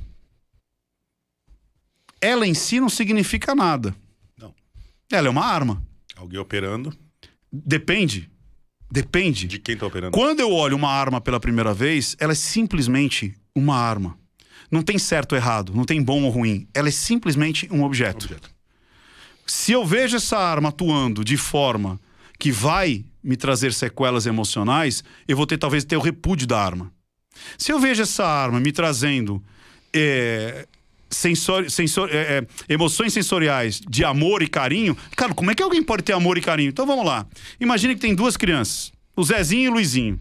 O Zezinho, ele ia caçar com o pai. Então o momento que ele tinha com o pai era o final de semana para caçar. Rogério, meu, meu investigador. E aí, Ele olhava a arma, ele preparava as tralhas, ele preparava a espingarda, limpava, ia caçar com o pai. Então, quando ele cresce e vê uma arma, ele vai lembrar do quê? Referência boa. Do pai. pai. Dá o cheiro da pólvora. Hum, meu pai, a gente dava tiro, a gente, a gente conversava, era o momento dos homens. Agora, imagina um menino, esse é o Zezinho, o Luizinho. Tava em casa, entram uns caras lá, amarram o pai, estupra a mãe na cara dele. Dão um tiro, cheiro de pólvora, sangue, papai morre, mamãe Acabou. morre, vô. Quando eu olho uma arma daqui a 20 anos, o que, que eu vou lembrar? Odeio arma. Eu odeio arma. Arma fere, arma mata. Vou te interromper uma que eu fiquei com dúvida e vou voltar nessa aqui rapidinho. Em relação ao abraço. Então, e aí eu voltei lá. O que que acontece? Eu não tô aprendendo? Sim. Não é isso? E aí, por estímulos ou não, eu vou estar mais suscetível a ser mais sinestésico, mais visual, mais auditivo. E a gente, por esses estímulos, por isso que é legal quando a criança é, é pequena, você estimular, estimular o toque, estimular a geometria ali espacial dela, criar a criatividade, os sons, ter contato com vários sons, ter contato com cores, ter contato com estímulo. muito estímulo para que ela entenda esses estímulos e ela cresça tendo uma inteligência emocional e espacial muito maior. Então o que que acontece? Nós temos alguns canais preferenciais. Então tem pessoas que gostam muito mais e chama mais atenção o visual, outros o auditivo e o outro o sinestésico. Talvez o seu filho, ele tenha muito mais estímulos e ele gosta mais de estímulos, talvez auditivos, de escutar. Ele gosta de escutar ou ver e menos sinestésico. Tem gente que não gosta de ser to... que nem tem o mito, né, que o pessoal fala assim, ó, ah, para você criar intimidade, Isso. você chega e fala assim: "Ô, da Cunha, tudo bem?" e toca a pessoa. Cara, o sinestésico vai falar: "Cara, para de me tocar, porra". Isso, aí que eu queria chegar no abraço. O abraço, as pessoas acham que o toque ele é utilizado para quebrar a barreira. E tem pode gente que piorar. acha. Essa era a pergunta. Então, assim, Pode piorar. a pessoa acha que se ela chegar numa pessoa que, que, que não gosta de É. ser tocada, Não toque. Tanto é que quando eu falo em vendas, por exemplo, que daí é esse outro aqui, ó, né, o comunicar, vender e negociar com a programação linguística, que praticamente é o meu curso que eu dava pros caras lá, tá aí, Tá o entendeu? É, eu sempre digo o seguinte: primeiro, tem alguns mitos que a pessoa diz assim. É, a, a palavra mais doce que existe no mundo é o próprio nome. Então repita o nome. Cara, quantas vezes a gente está conversando aqui? Quanto tempo já? Uma hora, uma hora e pouco? Quantas vezes eu falei o seu nome, quantas vezes você falou o meu? Numa roda de amigos, seus, pense em dois amigos. não fica repetindo. Você não fica repetindo, você não fala nenhuma vez. Você fala, aí, meu, beleza? E aí, pá, não sei o quê, é o gordão, pá, não sei o quê. Agora imagina você entra numa loja e a pessoa fala assim: Oi, Carlos, tudo bem? Eu me sinto intimi- intimidado. Como é que tá meu nome? Você, você quer uma. ó, Carlos, ó, ali é, é o provador, viu, Carlos? Carlos, eu estou pegando agora outra calça pra você. Carlos, ficou bom aí? Olha, Carlos, temos. a- Cara, boring, chato. Você entendeu? Agora, tem pessoas que gostam de saber. da- Po- Posso aproveitar para levantar uma pauta Vamos lá. interessante? Ó, o Jamie, tá bem. Dentro, dentro Prepara disso que vocês estão falando, né? Na hora que vocês sentaram, eu já queria falar, mas aí você estava falando tão bem, tão, tão rápido, que ficou difícil de, de interromper. Da Cunha, você lembra na operação policial na Zona Norte que você foi conferir um, um ferro velho? Perfeito. E aí você entrou lá, tava tudo certinho, bonitinho. O Renatão chegou e falou: Ó, tem até um carro de polícia aí, né? Foi tudo comprado leilão. Aí você começou a ir embora, apareceu o cara, ô, você parece aquele delegado lá do YouTube. Sim. Aí você lembra a sua reação? Não. Não lembro. Tá, então teve muitos comentários em relação a essa. Eu que convivo mais com o senhor, eu, eu entendi a sua reação, né? E, não achei nada Agora, eu demais. tô curioso, qual foi a reação? Então, a reação. Aí o cara falou: Ah, você é aquele, aquele delegado do, do YouTube? Aí o da Cunha olhou pra ele e falou: Não, é, é- aquele é um boneco. é- Eu, eu, eu sou um boneco, aquele é o verdadeiro. Então, é, é, Conversem um pouco sobre isso, porque o Ricardo deve ter algumas experiências assim também, e é essa questão do Tá. intimidar, né? De Tá, chegar mas e já lá. conhecer Então, a pessoa. legal, Antes da pessoa, mas- você quer ter visto né, a, a Entendi. pessoa Mas chegando. Mas deixa eu né? fechar ali, porque o da Cunha ele é extremamente. Ele é pragmático, né? Ele gosta de seguir, eu gosto disso, porque daí você não me deixa eu ir voando, entendeu? Porque senão eu abro mil janelas e não fecho. Então o que, que acontece? Tem pessoas, por exemplo, vamos ver um carro. Né? Você vai entender rapidão, pessoal de casa também. Pode reparar nisso e ver como é que você. é, Qual é a primeira impressão de você escolher um carro? Normalmente o visual ele vai pelo, pelo design. Ele chega na concessionária e ele começa a olhar o carro. Ele olha de longe, ele olha de perto. Você tá entendendo? Ele olha de vários ângulos, ele abaixa para olhar. Aí ele, ele, ele quer ver o motor. O motor não é opcional, mas ele quer ver o motor. Ah, deixa eu ver o motor. Fica olhando, não manja nada de motor, mas fica olhando pro motor. Olha, motor. O cara liga as luzinhas, fica um monte de luzinha piscando, quer ver se tem luzinha. Aí liga a luz aqui, liga a luz aqui, põe o pisca, vai pro lado de fora, dá farol alto. É o cara visual. Tanto é que se o cara entrar numa concessionária e fala assim: ah, eu quero um, sei lá, eu quero um, é, um Renegade preto. Tem? Ele fala: tem. Aí fala assim: quer dar uma olhadinha no carro? Ah, quero. Aí ele tá se aproximando, ele fala: não, mas esse não é preto, isso é prata. Não, mas vai vir em preto. Não, não, mas eu quero ver o preto. Porque se ele não vê naquilo que ele tá imaginando, ele não realiza. Já o auditivo é muito engraçado. Deixa eu ver o motor dessa porra. Liga o carro pra eu sentir o barulho do carro. O auditivo, o ronco faz a questão. E outra coisa, quanto mais você falar do carro, tanto é que é muito engraçado. Você percebe o auditivo na hora que ele estiver entrando no carro. Se você falar, olha, inclusive você sabe que esse motor é 2.0, o Tuber Blast, ele para e olha pra você. O auditivo, toda vez que você tá falando, ele para o que fazer e olha pra você. Eu via muito isso nas lojas, cara, de, de, de roupa e tudo mais. Perfeito. Quando você tem o visual, ele quer, ele quer a peça da, da, da vitrine. Ele fala, eu quero aquela. Você fala, não, mas não, eu quero aquela. Porque ele é muito visual. Quando você tá mostrando a peça e você começa a falar, olha, aqui tem um trabalho de, de pet, aqui tal, tal, é estonado, ele para e fica olhando pra você. Aí você para de falar, ele volta pra peça. Se você começa a falar de novo, ele para e olha pra você Auditivo. é auditivo. Já o sinestésico é o seguinte: eu quero pegar, eu quero cheirar, eu quero vestir. Tanto é que tem gente que entra em loja de roupa, e eu cansei de ver isso, nem experimenta. Ele olha, já pega e vai embora. Então a gente tem um canal é, preferencial. E muitas vezes, se o canal da pessoa não for o de toque, pode ser que ela tenha até. Não chega nem a ser aversão, mas você estimular a, a tocar na pessoa acreditando que isso vai quebrar, ou vai criar um rapor, ou vai criar uma. É ilusão, é mito. Tanto é que eu sempre falei isso para todos os vendedores, para todo mundo que eu treinei. Já treinei milhares de pessoas, mas milhares mesmo, tanto dentro e fora do Brasil. Só toque a pessoa se ela te tocar. Jamais toque no outro antes que você receba o toque. Se a pessoa te tocou, opa, aí você pode tocar. Não, principalmente cultura de outros países, né? Sim. É, americanos, europeus. Tal. Não, aí é Eles pior têm aversão ainda. a toque. Tem. O brasileiro já sai encostando em tudo, Até- abraçando, beijando. Isso, é, até a aproximação segura, a de brasileiro, cara, você fala praticamente a 60 centímetros. Fala um cuspindo no outro, é, né? É um americano é um metro e meio, cara, pra ele se sentir seguro. Ele tem que estar um metro e meio pra estar conversando. E tá mais ou menos nesse, nesse, nesse, nessa distância aqui. Pra ele já é o limite. Se você começar um pouquinho mais, ele já tá invadindo o espaço dele e se sente incomodado. Agora imagina tocar. Você Não dá, entendeu? não dá. Se você conversar com o ladrão um metro e meio, ele sai correndo e foge. Tem que ser bem de pertinho com o ladrão, bem grudado. E, e- e segurando na, na- na- aqui atrás. Aqui, Isso, assim, né? grudado. Cara, que demais. E a gente tem muita gente que acha que se conseguiu tocar, quebrou todo o gelo. Não, pode piorar. Pode piorar. E Ricardo, agora aproveitando, peraí, eu vou nesse mundo. Como que a leitura. é- é, você explicou mais ou menos. é, se eu prestar atenção, eu percebo se a pessoa é auditiva, consegue. sinestésica ou visual, né? Consegue. Só prestar atenção no comportamento dela. É. Eu sou o quê? Ah, eu tenho pouca coisa de, de pegar ali de você, mas é, pelo que eu já vi, eu acho que você deve ser mais visual. Gol. É. Gol. Visual. Você, você tem. Você preza. Muito visual. É, muito visual. Muito. É, pelo que eu já vi. É isso Pouco aí. cheiro, É, pouco cheiro e muito auditivo também. tá. Muito Até auditivo. porque você precisa. Isso, mas assim, eu não preciso combinar visão com audição. Eu posso estar te ouvindo sem olhar pra você com uma máxima atenção, dependendo da circunstância que eu tô. Tá. Entendeu? Mas assim, eu. Eu tenho que ter a foto, né? Eu Mas- olho pra foto depois eu ouço o som. Sem foto, som sem foto fica muito abstrato. Aí é Deus falando comigo, né? Tá.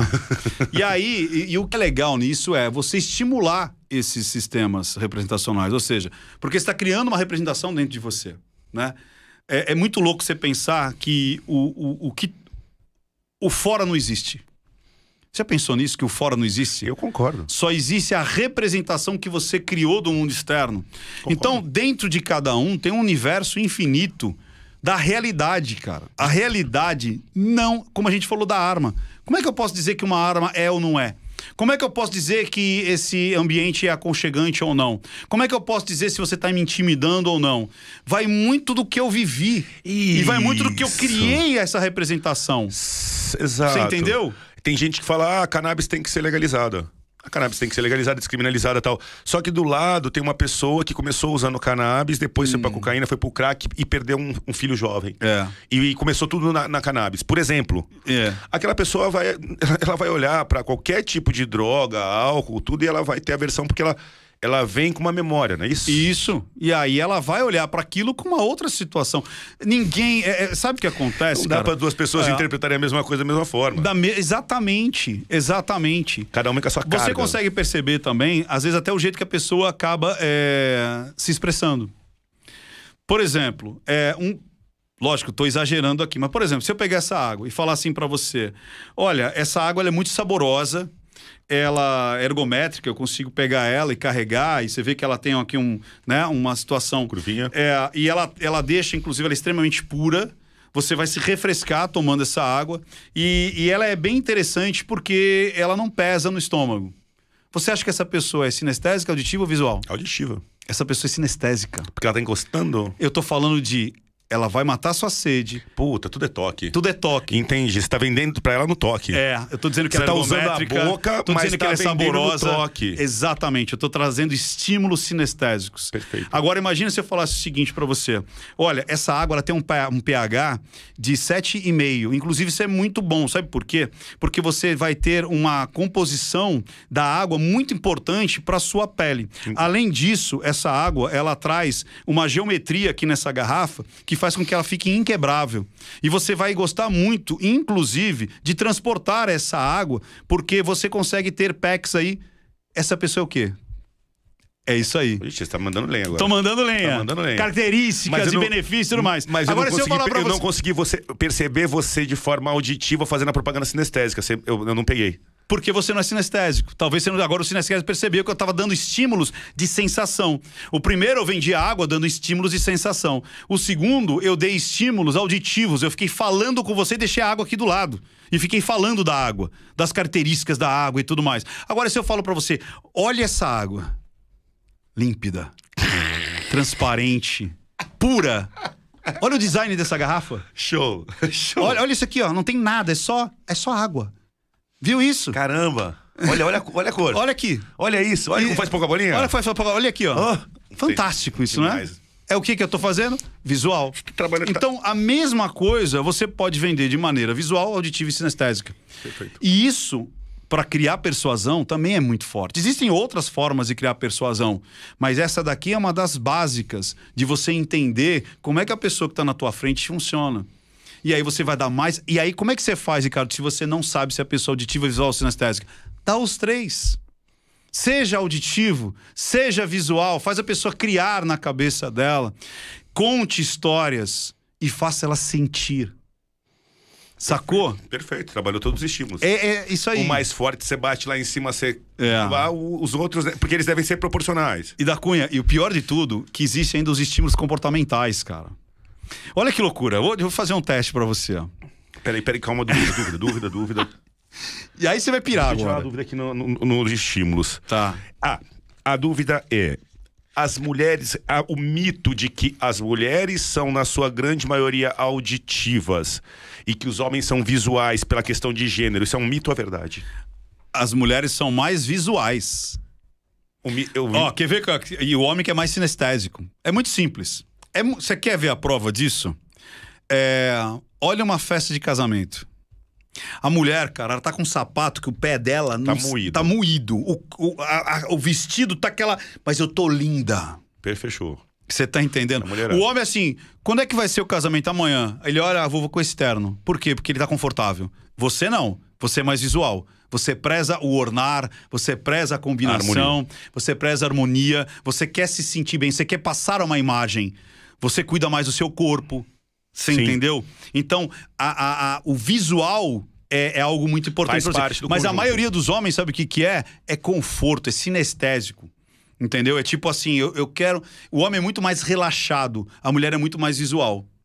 Por isso que é muito interessante, muitas vezes você pega nesse livro aqui, talvez, no Crenças, e talvez um pouco nesse aqui, eu conto um pouco da história da programação linguística, que eles modelaram é, grandes experts, é, psicólogos, psiquiatras, e tinha uma psicóloga que chamava Virginia Satir. Ela era, era expert em terapia de casal. Então, o que, que acontece? É muito engraçado, cara. Às vezes, e você vê isso andando. Você, você vai em Monte Verde, pronto. Ou, é, é, como é que chama? Do lado. Eu gosto mais de Monte Verde do que Campo Jordão. Mas eu gosto mais de Monte Verde. Aí você olha lá. Cara, é impressionante. Eu bato o olho e falo: esse é sinestésico, esse visual, esse é auditivo. Esse é sinestésico, esse visual, esse é auditivo. Às vezes o cara. E ela pegava muitos é, relacionamentos que era assim: o cara ficava assim, dando beijinho, mexendo no cabelo dela, andando de mão dada, tirando o cisquinho que tinha ali, um negocinho, espremendo um negocinho ali e tal, fazendo um carinho ali na barriguinha. Aí ela virava e falava assim: ele não me ama. Por quê? Ele não diz que me ama. Cara, você tá dando carinho, porque você é sinestésico. Mas ao outro lado é, é auditivo. Aqui, Se ó. você não falar eu te amo, não ela entra. não acredita que você ama ela. Você tá entendendo? Ah, na dúvida, joga os três sempre, né? Por, é, exatamente. É aquela velha história. Por isso que eu sempre falo assim: ó, vai dar um presente, dê um presente, escreva um cartão e fale sobre o presente e o cartão. Fale o quanto que foi interessante você comprar esse presente e ter apresentado para ela. Não simplesmente dê o presente, mas conte a história do presente, dê o presente e escreva um cartão. E a maioria dos homens escreve cartão? Não escreve. Então, às vezes, presente a mulher. E o escrever um cartão, sabe o que, que é? É auditivo. Porque na hora que ela tá lendo, ela vê a sua voz falando aquilo ali. Cara, perfeito, tem, perfeito. são pequenos detalhes que tornam a pessoa mais carismática, a pessoa mais afável, a pessoa mais conquistadora, sedutora. Tudo. Tudo. Tudo, tudo, porque você vai, você vai entrar no, no, uh, no âmbito de agradabilidade daquele ser humano. E você de vai... modo inconsciente, Sempre. que é o mais legal, cara. Você não vai falar para ela, estou dizendo que eu te amo porque você pode ser auditiva. Estou te abraçando porque você pode ser sinestésica. E você percebe isso nos casais. O quanto um às vezes é mais é, auditivo, o quanto o outro é mais visual, o quanto o outro é mais sinestésico. Você consegue perceber. Perfeito. E, e não só no chaveco, mas em vendas, em tudo. Não, é, é olha, é assustador. Olha, olha, olha aquilo. Pode falar.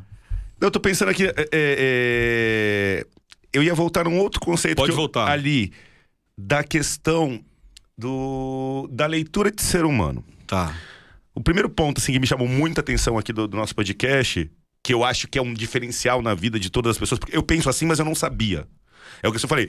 Talvez eu conheça a programação neurolinguística, mas não tenha a doutrina. Não sei que sei. Se Isso. sei, não sei que sei. Você sabe na prática. Na prática. E aí, dentro disso, vem a questão da leitura de um cenário, de uma situação. Vamos colocar que tenha cheiro, que tenha é, áudio, que tenha imagem. Mas essa, tudo isso vai passar por um filtro chamado experiências daquele ser humano. Isso, perfeito. E o que dói para um, talvez não doa para o outro. Perfeito. Eu estava num debate outro dia com, com uma colega, com uma, com uma amiga, discutindo sobre quest a, a questão de pessoas. Então, a gente tá falando de mulheres. Mulheres que enfrentam um relacionamento, às vezes, abusivo para não perder para não perder uma situação de conforto. Tá. E aí, a minha colega estava julgando, até de uma forma um pouco pesada, mas estava julgando que é um absurdo aquele comportamento se submeter a isso por aqui. Tá. Né? Mas aí, meu ponto de, meu ponto de vista foi o seguinte: mas Pô, ela, ela falou assim, ó, essa pessoa por aceitar isso não se ama.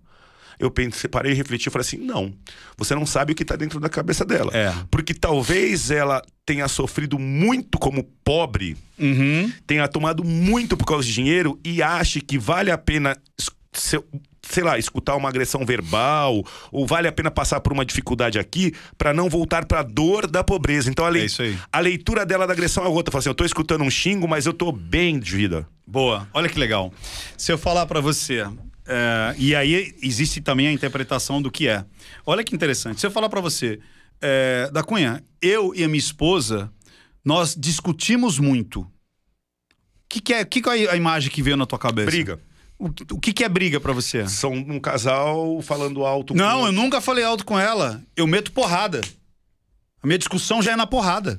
Eu vou lá e dou porrada nela. Não, é agressão, né? Não, é porrada. É porrada. Você entendeu? Então o que eu quero dizer?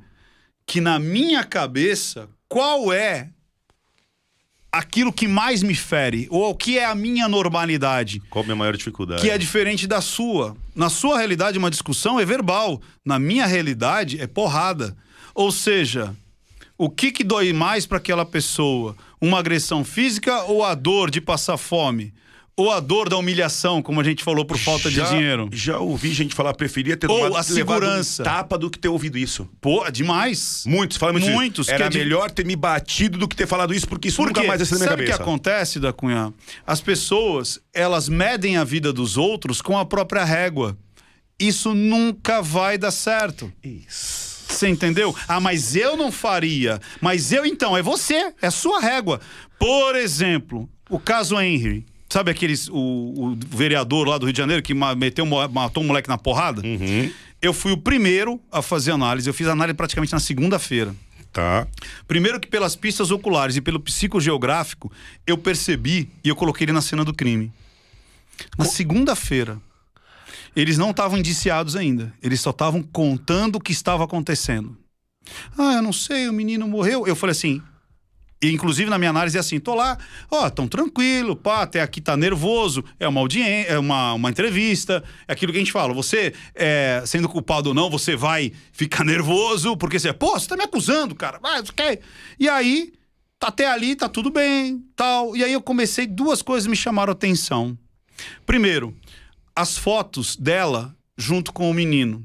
Tanto é que quando eu comentei isso, todo mundo correu pro Instagram para ver como é que era. Não que seja uma regra, mas é algo que acende uma bandeira vermelha. Ela era exibida. Vamos lá.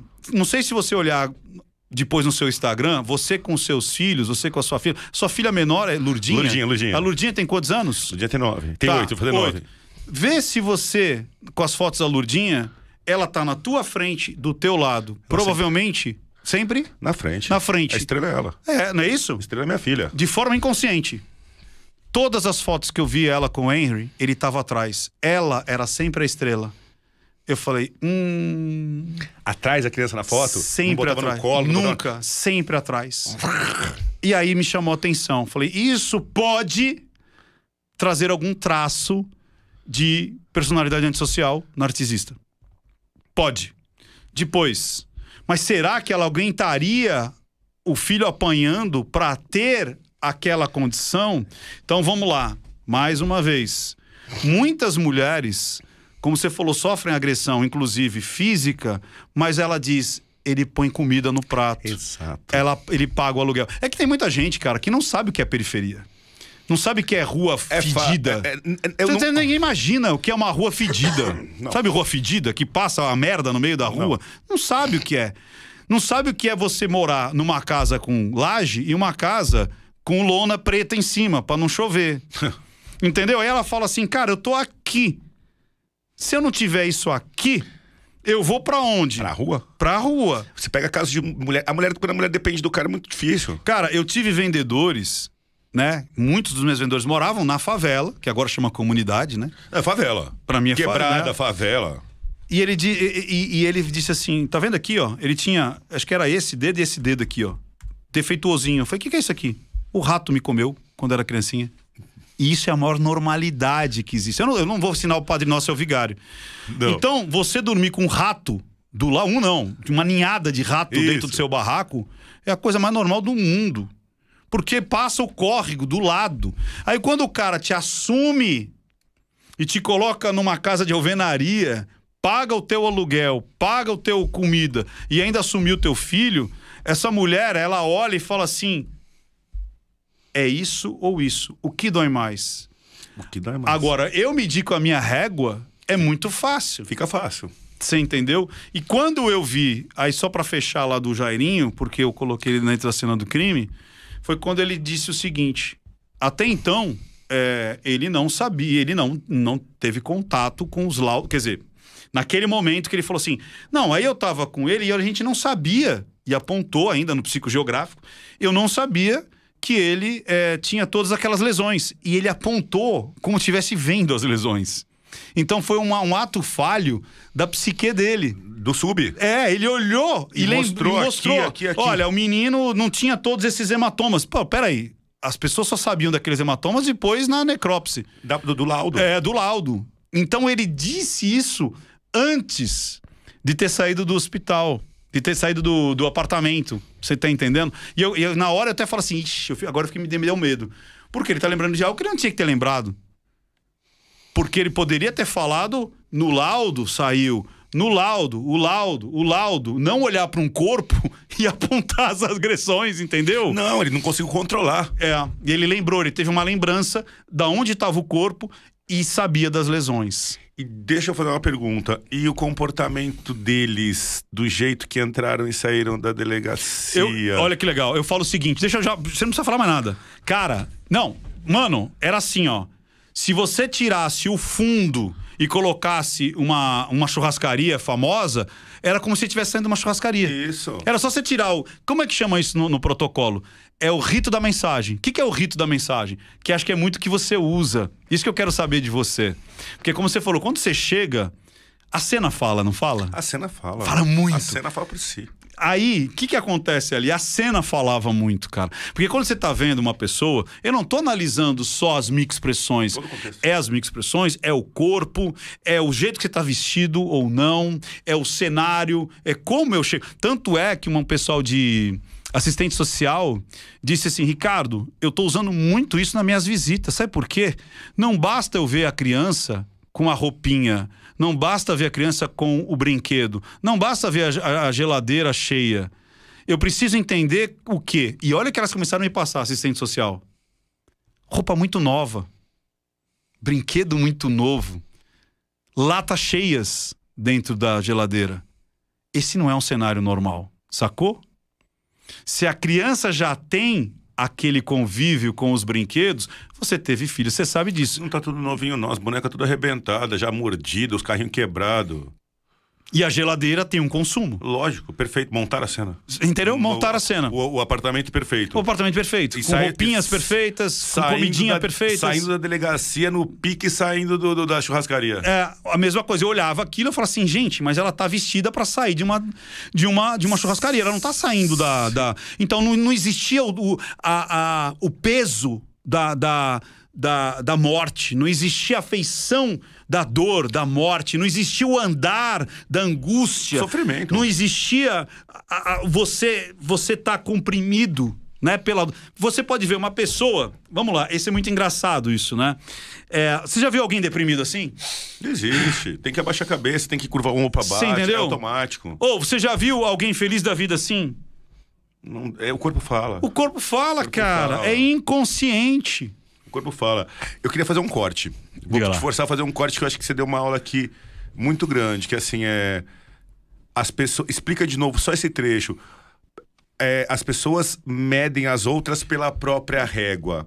Se- Eu acho assim que se o ser humano soubesse analisar e fazer uma leitura do outro e saber quem aquela pessoa é antes de tomar qualquer atitude com ela, várias divergências, discussões, brigas não ocorreriam. Isso. O que, que você pode falar desse assunto pro povão? Golpes do amor. A- apre- é assim, o que, que você pode falar em relações humanas? Que você uma mensagem. ó. Quando você for conhecer uma pessoa, o que, que ela tem que fazer para tentar tirar um conhecimento mínimo e tentar medir da melhor forma? Tá. Me coloque em alguma situação, porque vão ser coisas. Uma, uma, uma situação assim, é, bem simples. Você chegou num trabalho novo, Legal. foi contratado no emprego Ou, novo. por exemplo, você conhece alguém, quer saber se esse alguém pode ser alguém legal ou um, um golpista, por Ih, exemplo. Você conhece uma pessoa, se ela é bem, É. é, bem intencionada ou má. É, co- como é que eu faço para medir a pessoa pela régua dela? Tá, boa. Isso, a minha pergunta é assim: ó, Legal. eu tenho 10 segundos de conversa, eu tenho 20 segundos pra fazer uma leitura sua e poder ver o que, que eu vou te jogar Tá. de informação. É, vamos lá. O que, eu que trabalho acontece? assim, né? Eu falando É. porque sou eu. eu- É, é. Aí vamos lá, mais uma vez. Os seus 10 segundos é, é como você falou, você tem mais de, por exemplo, 3 mil é, Interrogatórios. interrogatórios. Então, os seus 10 segundos, da Cunha, pra mim, talvez teria que ser 30 minutos. Entendi. Para um leigo, talvez três dias. Perfeito. Por quê? Porque você está dentro já do, do métier, dentro de uma estrutura, Da você é o expert daquilo. Tanto é quem estava falando isso fora do, do ar. Ou seja, você sabe fazer a coisa, Meu Deus. você sabe fazer a coisa, você muito provavelmente é muito expert em leitura em, em linguagem silenciosa, você só não sabe os nomes. Mas você faz. Não sabe que sabe. É exatamente. Eu que então sabe. eu não tenho como chegar e falar pra você assim: ah, é, o da Cunha não sabe linguagem silenciosa porque não fez o curso. Entendeu? Pelo amor de Deus. Sabe. É nesse ponto que eu falo que a experiência. O comerciante da loja de sapato, seu funcionário lá de 20 É. anos, ele tinha aula disso. Exatamente. Ele era deu- professor de linguagem corporal. Exatamente. Eu não- não tenho como falar que a experiência. É nisso que eu falo, a experiência é cientificidade. Não é desprezar a cientificidade, mas a cientificidade jamais vai superar a experiência. Perfeito. Você fazer o laboratorial, você fazer o protocolo, é olhando a experiência e nunca numa autocriação dentro de um estudo científico ignorando a experiência. O científico não ignora a experiência, ela parte da experiência. Então dizer que a experiência sem o método científico não existe É o contrário. é uma loucura. Primeiro você tenta, tenta, Boa. tenta, depois é você isso doutrina. aí, é o ao contrário, é isso aí. Tenta, tenta, tenta, depois doutrina. Deu certo, isso aqui é, uma, é um Tanto protocolo. é que eu passei anos treinando a galera pra depois criar o meu curso. Você entendeu? Você viu várias vezes que esse- essa técnica aqui deu Funcionava. Ah, e, você deu e- certo. E outras deu certo. Agora, vamos lá. Uma coisa legal na, num encontro, né? Vamos lá. Tipo, é. As três regras pra não... As, ó, é. Seja pra Ó, namorar... pra pegar um mentiroso, por exemplo, quer pegar um, três regras? Não, Não. Eu, eu vou, deixa eu definir mais a pergunta. Tá. Eu queria assim, ó. Eu vou conhecer uma pessoa, vou- pode ser uma relação comercial, Tá. pode ser uma relação afetiva, pode ser uma relação familiar. Tá. Eu acabei de conhecer uma pessoa e eu queria ter uma pequena noção, uma pequena Tá. noção de como ela é nos primeiros dois minutos de conversa, pra não errar pra frente. Tá. Me dá três regrinhas mágicas aí para três regras mágicas pros primeiros dois minutos, fazer. Essa pessoa é mais ou menos pra esquerda ou pra direita. Tá, vamos lá. O que, que acontece? Uma das coisas mais interessantes, né? É, é você. Primeira coisa é prestar aten- atenção na face. Por quê? A pessoa não percebe que ela pode se assustar. Ela não, pode ela não percebe, às vezes, que ela desdenhou. Ela não percebe que muitas vezes ela fez uma cara de choro. Ela fez uma cara de raiva. Você entendeu? Ela fez uma cara de espanto. Então, quando você está falando, prestar atenção no outro é muito importante. Você tem uma ideia? O, o presidente do CPE, chama Centro de Pesquisa e Expansão, Exp- Exp- Expansão e Pesquisa, é, Adnan Brita, que pegou a minha causa, o meu protocolo, e é, colocou agora para um estudo científico dentro da anamnese clínica. Ou seja, que é o que você faz.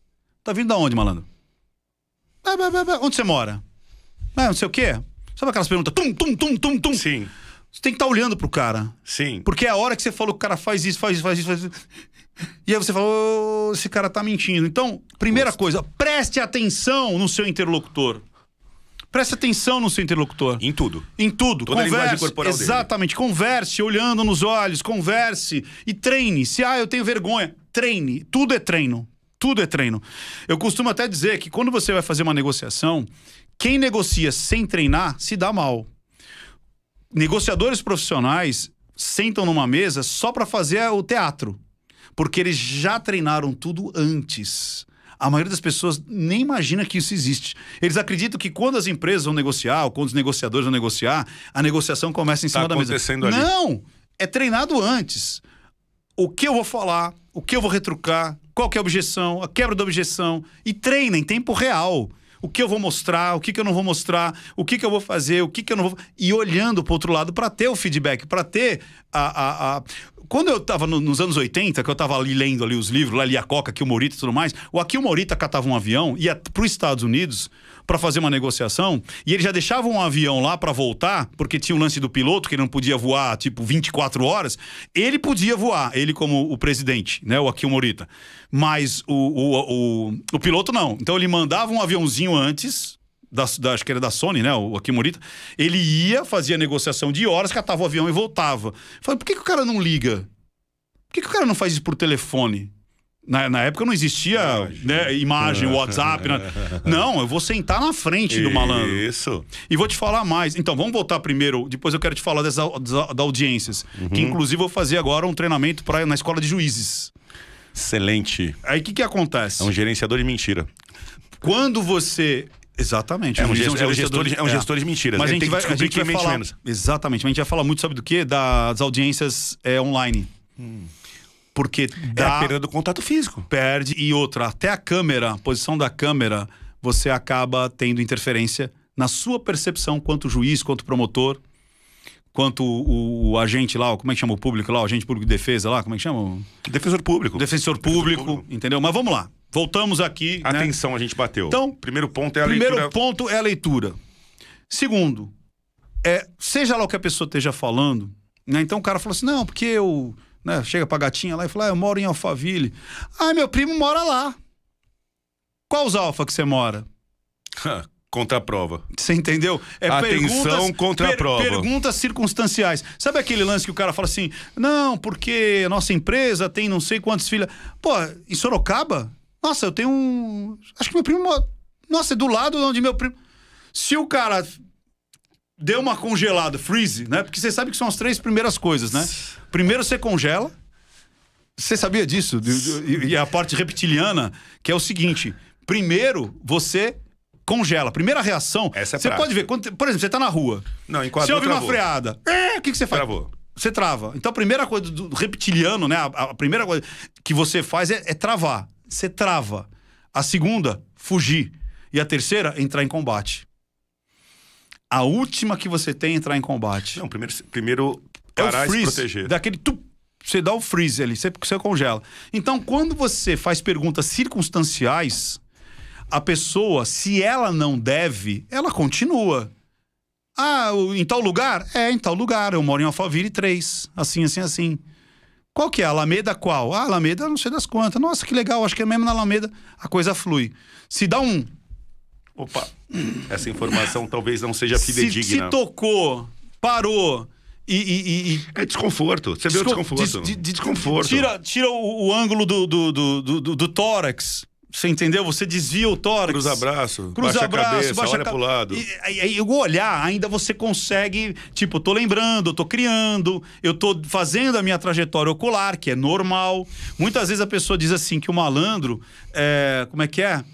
É, não, a pessoa que tá mentindo, ela olha pra baixo. Às vezes ela tá no sinestésico. Tipo, putz, e agora? O que, que eu vou falar? Ou, meu Deus, eu vou me dar mal. Ou, e não sei o quê. Agora, o cara que fica olhando aqui muitas vezes sem, sem olhar pra lugar nenhum, é às vezes é justamente o medo de ser revelado que ele tá com medo.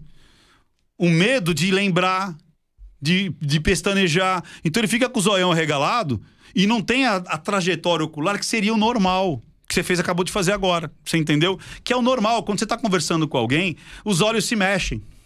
E tem um pouco de saber para onde os olhos vão mexer.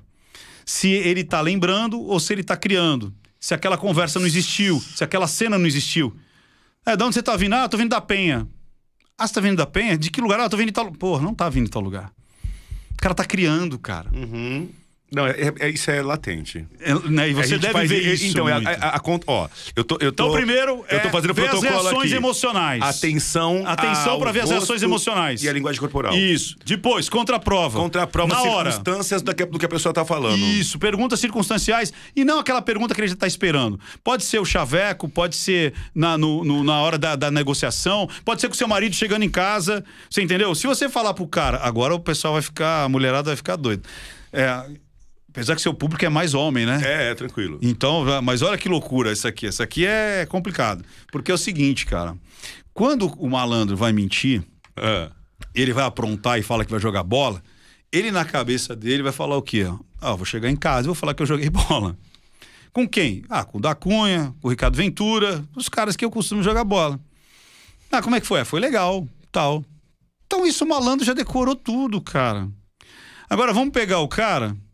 Oi, bem, tudo bem? Tudo bem? Ah, eu joguei bola. Ah, jogou bola? Legal. E sabe aquela senhorinha que vende cachorro quente? Ela começou a vender agora pano de prata. Ela tava lá? É uma pergunta que é circunstancial. O cara não tá preparado para responder uma pergunta. Circunstancial. Aí é que dá o. Quem tava onde? Como assim? A tiazinha? Sabe o que eu me incomodo, Ricardo? Eu vou te falar que eu tenho mais raiva, não sei quem já foi preso pela minha pessoa, já atrapalhou comigo. Sabe que assim, a coisa que mais me irrita na linguagem corporal é o meia fração de segundo pra pensar na mentira. Que o cara para, né? É, mas É, tipo, o que, que eu vou falar? É assim, ó. Não, e o olho, o olhar mexe junto. Então é assim, é que não sei o que lá tá. O fulano, é, o dono dessa biqueira é o cebola ainda? Você terminou a pergunta, o cara que é de bem, ele fala assim, não conheço dono de biqueira. O cara que é de mal, ele para e fala assim, não, não. Ele dá um. Dá. É uma, essa fração de segundo. Segundo. E quando o olho sai. Aí, eu- quando eu tô no meio do interrogatório, eu tô interrogando, eu já tô bate- batendo, né? Eu tô perguntando, perguntando, perguntando, perguntando, eu não tiro o olho, eu fico assim. É. Mas não é que eu não tiro do olho, do olho, eu não preciso do olho, eu preciso de tudo. É. Mas aí você tem a visão periférica. Eu tenho a periférica. Ricardo, eu fico tão mas irritado quando o cara chega e, o cara dá aquela olhada pro lado, ele fala. "Ah", eu falo, não precisa pensar pra mentir. Já deu meio segundo, pode falar mentira tudo. agora. Então, e você sabe por que, que isso acontece? É muito legal isso. Falar a verdade dá muito menos trabalho pro cérebro. flui. Ela flui. Não tem que montar. É isso aí. A mentira, você tem quatro Qs, cara. É o que aconteceu de fato, ou o que eu sei. O que eu vou contar, o que essa pessoa tá esperando que eu responda pra ela e o que que tá acontecendo comigo. Será que eu tô sendo verídico no que eu tô dizendo? Então é tanta coisa para estressa o cérebro. Aí é nessa que dá escapa uma expressão, escapa um, um tremeli, escapa um- um- uma, uma, uma coçada no nariz, uma, uma beiçada que é um, sabe, que é o gesto apaziguador. Fica... Você entendeu? Então isso tudo Que mal. Ué, É Isso animal. tudo faz você, Pra quem tem os olhos treinados, fala: opa, tem coisa aí. Então eu vou cutucar mais, ou vou fazer mais pergunta, vou fazer mais uma diligência. Você entendeu? Não vou soltar o cara agora. Eu vou falar uma coisa que você pode colocar no seu livro, que eu vou te ensinar agora, tá? Que acho que aqui é conhecimento puro. Então, nessa questão aí que você colocou do jogo de futebol, do cara que conta a história pra ir no jogo de futebol, o que, o que, que eu acho que é o erro. Eu, eu, eu, eu vejo essa, essa mentira, eu vejo a mulherada pegar, né? O cara, o dia que ele vai jogar, ele volta quebrado, moído, ele perde o jogo, volta xingando. Ele não fala de quem tava no jogo. Quando o cara não vai jogar, Ele comenta um monte. então, ele liga antes falando que vai. Ele fala que não vai demorar. Ele liga depois do jogo, fala que tá tudo, meio do jogo, fala que tá tudo bem. E no final do jogo ele ainda chega todo arrumado, cheiroso, tranquilo, feliz, falando assim: foi o maior jogão. Então, assim, Dona Maria não precisa fazer curso, quebra, né? Quebra de padrão, cara. Que assim, se é, aquela pessoa, seja ela que for, pode ser um vendedor, pode ser o seu marido, pode ser quem for, ele tem um padrão. Lembra o que a gente falou? Padrão de comunicação. Então, tem pessoas que são mais detalhistas. Como é que foi o jogo? Não, foi legal, porque o fulano tava aqui, tava lá, blá, blá, blá, blá, blá, blá, blá. No dia que o cara pronta, o estresse tá tão grande. Como é que foi o jogo? Foi bom. É o contrário. É o contrário. Ele fala menos. Ele fala menos. Você vai ter aquele que aprontou e não fala nada. Exatamente. Por quê? Porque o padrão dele é chegar. Por exemplo, o cara que é organizado. Então, se o, o cara chega, põe a, a- a mala ali, põe o negócio ali, põe o negócio ali e vai fazer tal coisa. Ele é organizado. Normalmente, como ele vai estar estressado, ele vai chegar desorganizado. Sabe, parece que as mãos estão maiores do que o corpo, o corpo está maior do que. E aí larga um negócio onde não larga, tropeça, deixa cair. Você entendeu? Ou nunca foi prestativo. Aí chega naquele dia, vai lavar a louça. bonzinho. É, vou lavar a louça. Quando, quando, quando nós mola é demais, o cego desconfia. É né? sempre o padrão, cara. Quebra de padrão. É quebra de padrão. Quebrou o padrão do jeito que a pessoa normalmente ela acaba é, é, se expressando, é uma bandeira vermelha. Não é regra. Linguagem silenciosa não é regra. Não existe o olhar da mentira, Não. o toque da mentira. É sempre dentro de um contexto. E aí você vai percebendo se aquilo começa a te incomodar ou não. E o que é legal é, como você mesmo disse, todo mundo tem aquele sexto sentido de hum, isso não tá me tirando bem. Todo mundo. Talvez você não saiba exatamente, mas você começa a perceber. Agora, se você tem, é como você falou, o protocolo, você tem um estudo, você começa a falar, putz, aqui tem cinco bandeiras vermelhas. Provavelmente alguma coisa aconteceu. Tem coisa errada aqui. É. Tem coisa errada aqui. Exatamente. É muito cara. simples de. Eu, eu não sei, eu- é o que a gente tava ba- con- conversando. Eu tava falando com o Ricardo, né? Ah, quando você interroga os criminosos, em pouquíssimas vezes na minha vida eu errei e voltei atrás rap- rapidamente, né? Aí eu falei, por que, que você não erra, né? Porque a inocência, ela berra, ela grita, né? O inocente não desvia o olho, o inocente não abaixa a cabeça, o inocente, é, ele tenta de qualquer forma é, gritar que aquilo tá errado. Não é o quem cala consente que é muito tá. grosseiro, mas assim, é a, a inocência é inconformada, ela é revoltada. O inocente, ele, você sabe no olho daquele ser humano que ele está sendo. É, que ele não fez aquilo. Acho Entendi. que todo policial tem essa sensação. Eu vou emendar um caso que eu fiquei curioso. Você matou o caso. Esse, o, o, o, o caso do Henry. Do Henry. Que, qual foi a tua opinião quando tu viu os Nardoni? Quando você vê aquela movimentação toda? Logo no começo, teu olho. Então, o que que acontece? Eu fiz que análise... O que chamou a atenção nos Nardoni? Cara, é muito tudo. Parece não é igualzinho, todo mundo calmo, andando calmo. Criança caiu, ela conversando uma boa. Não, e tipo, é, foi dali, foi daqui, olhava assim. O que, que tá tal. chorando jogado no então, chão? Lógico, porque. Pai perdeu que, um filho, mãe perdeu um filho. É, não, não, casava. E outra, e quando eles estavam dando as, as, as entrevistas, era uma coisa muito fake. Era uma coisa muito que não. Você não conseguia. É, você não conseguia ver humanidade. O ser humano, ele é falho. O ser humano, ele erra. O ser humano é sujo, o ser humano fede, o ser humano ele, ele, ele é uma coisa que vai se construindo perante aquilo que você, se você não tem culpa, a coisa vai surgindo como você falou, o cara fala assim: "Não fui eu". Não foi. Doutor, não fui eu. Você estava em tal lugar, não. Não, cara, não É como você falou. Ele a coisa, pega... a coisa. Às vezes ele pega. Ele, ele vem até te afronta. Às vezes ele afronta. O inocente te afronta, ele vem a, pra cima. Agora o outro não. Ele vai medir por quê? Lembra dos quatro Qs? Eu toda hora pensando: posso chorar agora? Não vou chorar? O que, que eu vou fazer? Agora é a hora de chorar, agora é a hora de não. Tanto é que uma, uma, uma das coisas é assim: somos muitas famílias. Sabe, querendo falar certinho? Porque nós, quando somos as crianças, ele botava S onde não tinha. Você entendeu? Ele era uma. Somos muitas famílias porque estamos muito unidos, unidos. Né? Então você percebia que não era uma vocalização normal. Se eu não tenho culpa, por que que a minha vocalização vai mudar? Que é uma do, do dentro do meu protocolo. O protocolo Ventura LS, eles são sete aspectos.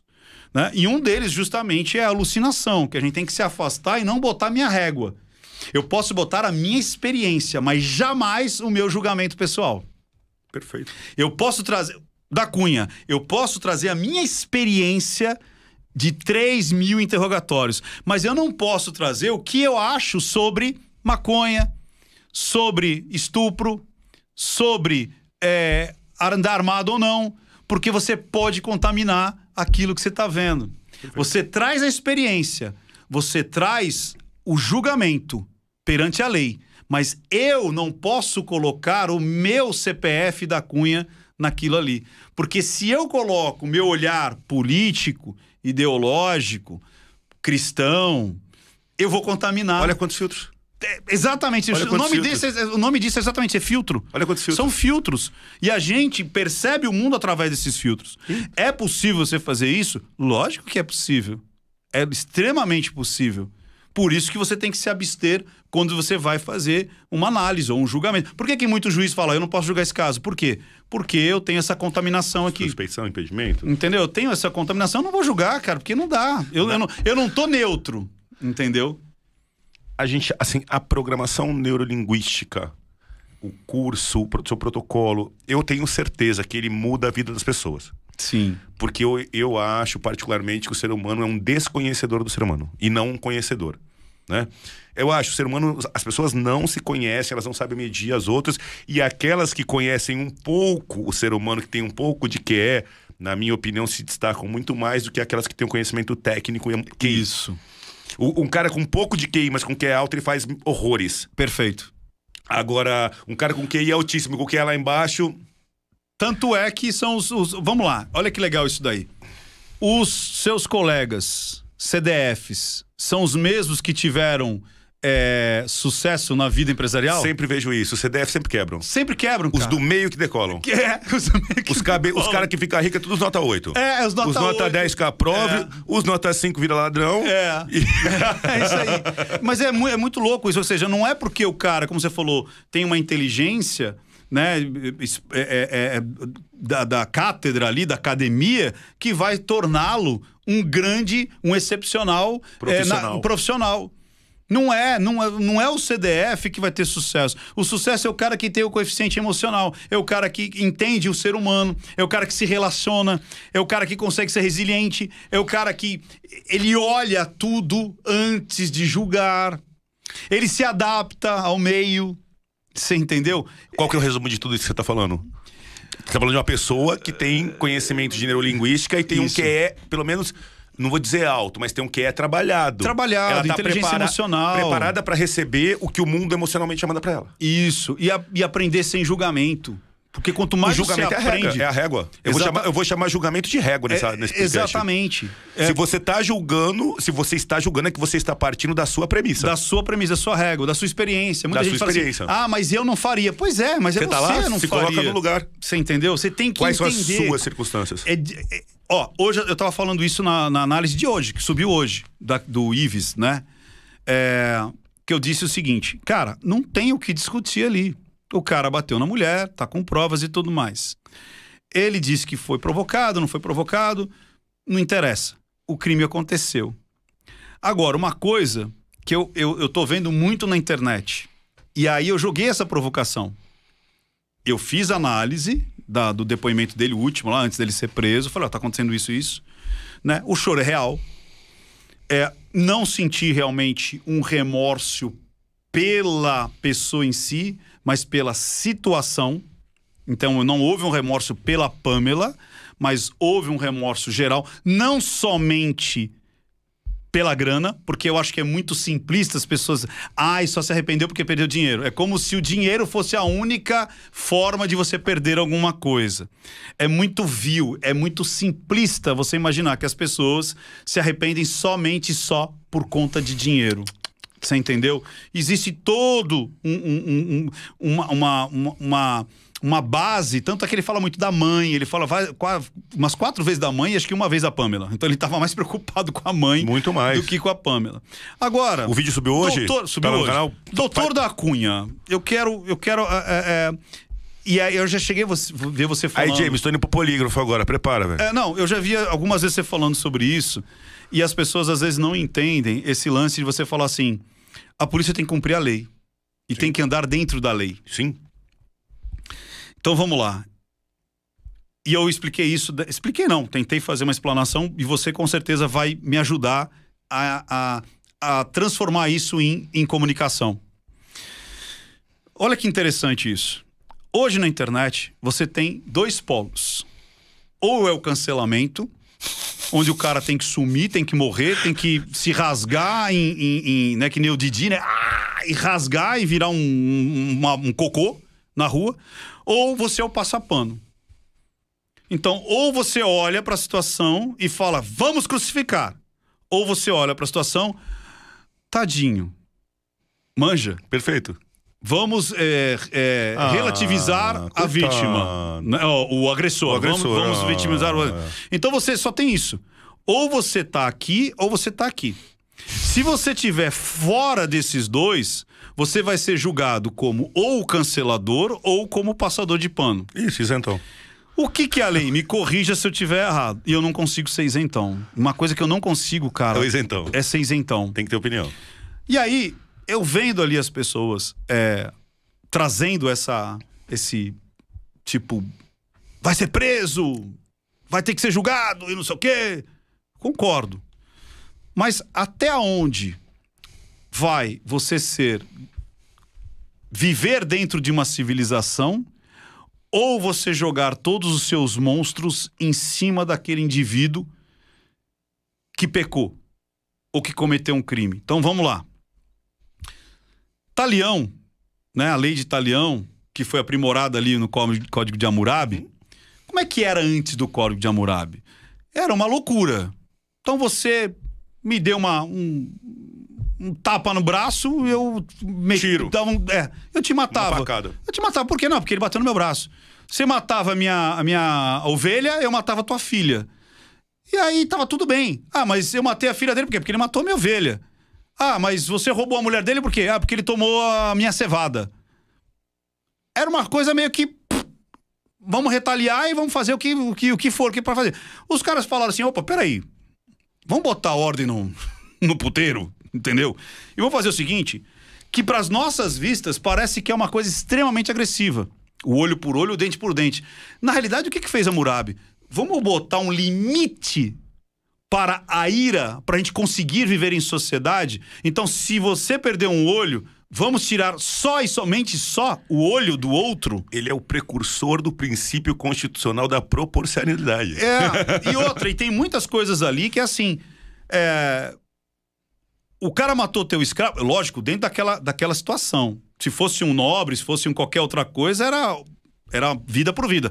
Mas era, ah, matou seu escravo. Olha, vamos fazer o seguinte: ou você mata o escravo dele, ou ele pode te pagar, que veio a pena.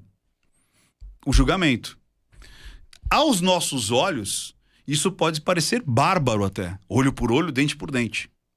Agora, quando a gente traz pra cá, né? E eu joguei essa, essa provocação e jogo agora pro seu, pra sua galera. Se a Pamela fosse a minha irmã, e eu, eu, me, eu coloquei a minha irmã ali, sabe, cara? Até porque você é lutador, eu sou lutador. Cara, aquele, aquela, aquele soco que ele deu no fígado da menina, que depois de dois segundos ela, ela desmonta, porque é exatamente isso. Você toma e depois. E você não consegue Não ficar de pé. Você não fica de pé. Eu coloquei a minha irmã ali. A minha vontade, cara, era ficar três minutos só com ele no ringue. Só três. Precisava de mais do que isso. Só três minutos. Essa era a minha vontade, pensando como a minha irmã. E se fosse eu, o Ives? Qual que seria o julgamento que eu daria pra mim? Mas, Ricardo, você não faria isso, você tem controle emocional, você blá blá. Tudo bem, eu não, faria, mas e se acontecesse, de repente o da Cunha, sei lá, a gente briga aqui, eu dou um tapa na sua cara, você saca a sua arma e me mata? Você é esse cara que sacou a arma e me matou? Ou você tem toda uma história? O que, que a gente quer de sociedade? A gente quer que você cumpra a pena. A minha família vai querer te trucidar. Minha família vai querer te matar. Matar tua filha. Porque você matou o filho de alguém. Mas a tua família? O da Cunha não é aquele cara. E aí você tem dois polos, né? Perfeito. Você tem um polo dizendo crucifique-o e outros dizendo, mas ele não é bem assim. E no meio a gente tem o quê? A lei A lei. que salva. Sem- salva a sociedade. A sociedade. Não é que salva esse Porque cara. tem alguém responsável por fazer Salva isso. a sociedade. Aí eu joguei pra galera, eu falei: se você fosse o Ives, qual é a pena que você daria pra você? Joguei e saí correndo. Falei: e aí? O que, que você quer? Que Ah. o cara corte os pulsos e, e não exista mais? Ou ele cumpra a lei? E não a lei da internet? Porque tá se criando um terceiro poder judiciário, Não, é o poder do ódio. que é o poder da internet. Tem que matar. Tem que matar. Tem que matar, tem que acabar, tem que dizimar. Eu fico triste quando as pessoas me encontram na rua e falam assim: pô, naquele caso lá você tinha que ter dado um tapa nele. Eu não tenho que dar tapa. Toda vez que eu der um tapa em alguém, eu respondo por, pelo menos por uma lesão corporal. Então, assim, dar tapa é praticar crime pra mim. Né? No mínimo, vias de fato. Pô, por que, que você não quebrou? Por que você não bateu? Mas da Cunha, e eu percebi que isso, pra entender, eu não consegui ainda digerir. Eu não sou uma pessoa que fala assim, nossa, eu estou. é, Como às vezes eu vejo você falando. Muito frio com a lei, eu eu falo sou. assim, caraca. Eu sou muito frio com a é, lei. Mas que eu falo, eu não consegui chegar nesse ponto ainda. Entendeu? Eu Acho que tô anos luz ainda. Você acabou de mas- decifrar. Então, Essa mas. paz que a lei te dá. Porque é- eu trabalho com ela, ela é minha ferramenta. Porque do mesmo jeito que você tá de um lado, você pode estar do outro também. Então, enquanto você fala, e eu para entender isso eu demorei um tempo, que é tipo assim, cara, eu quero que o bandido morra. Não. Calma.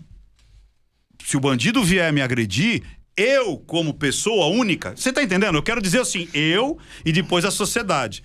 Eu como pessoa quero que ele morra e sofra e tome tapa.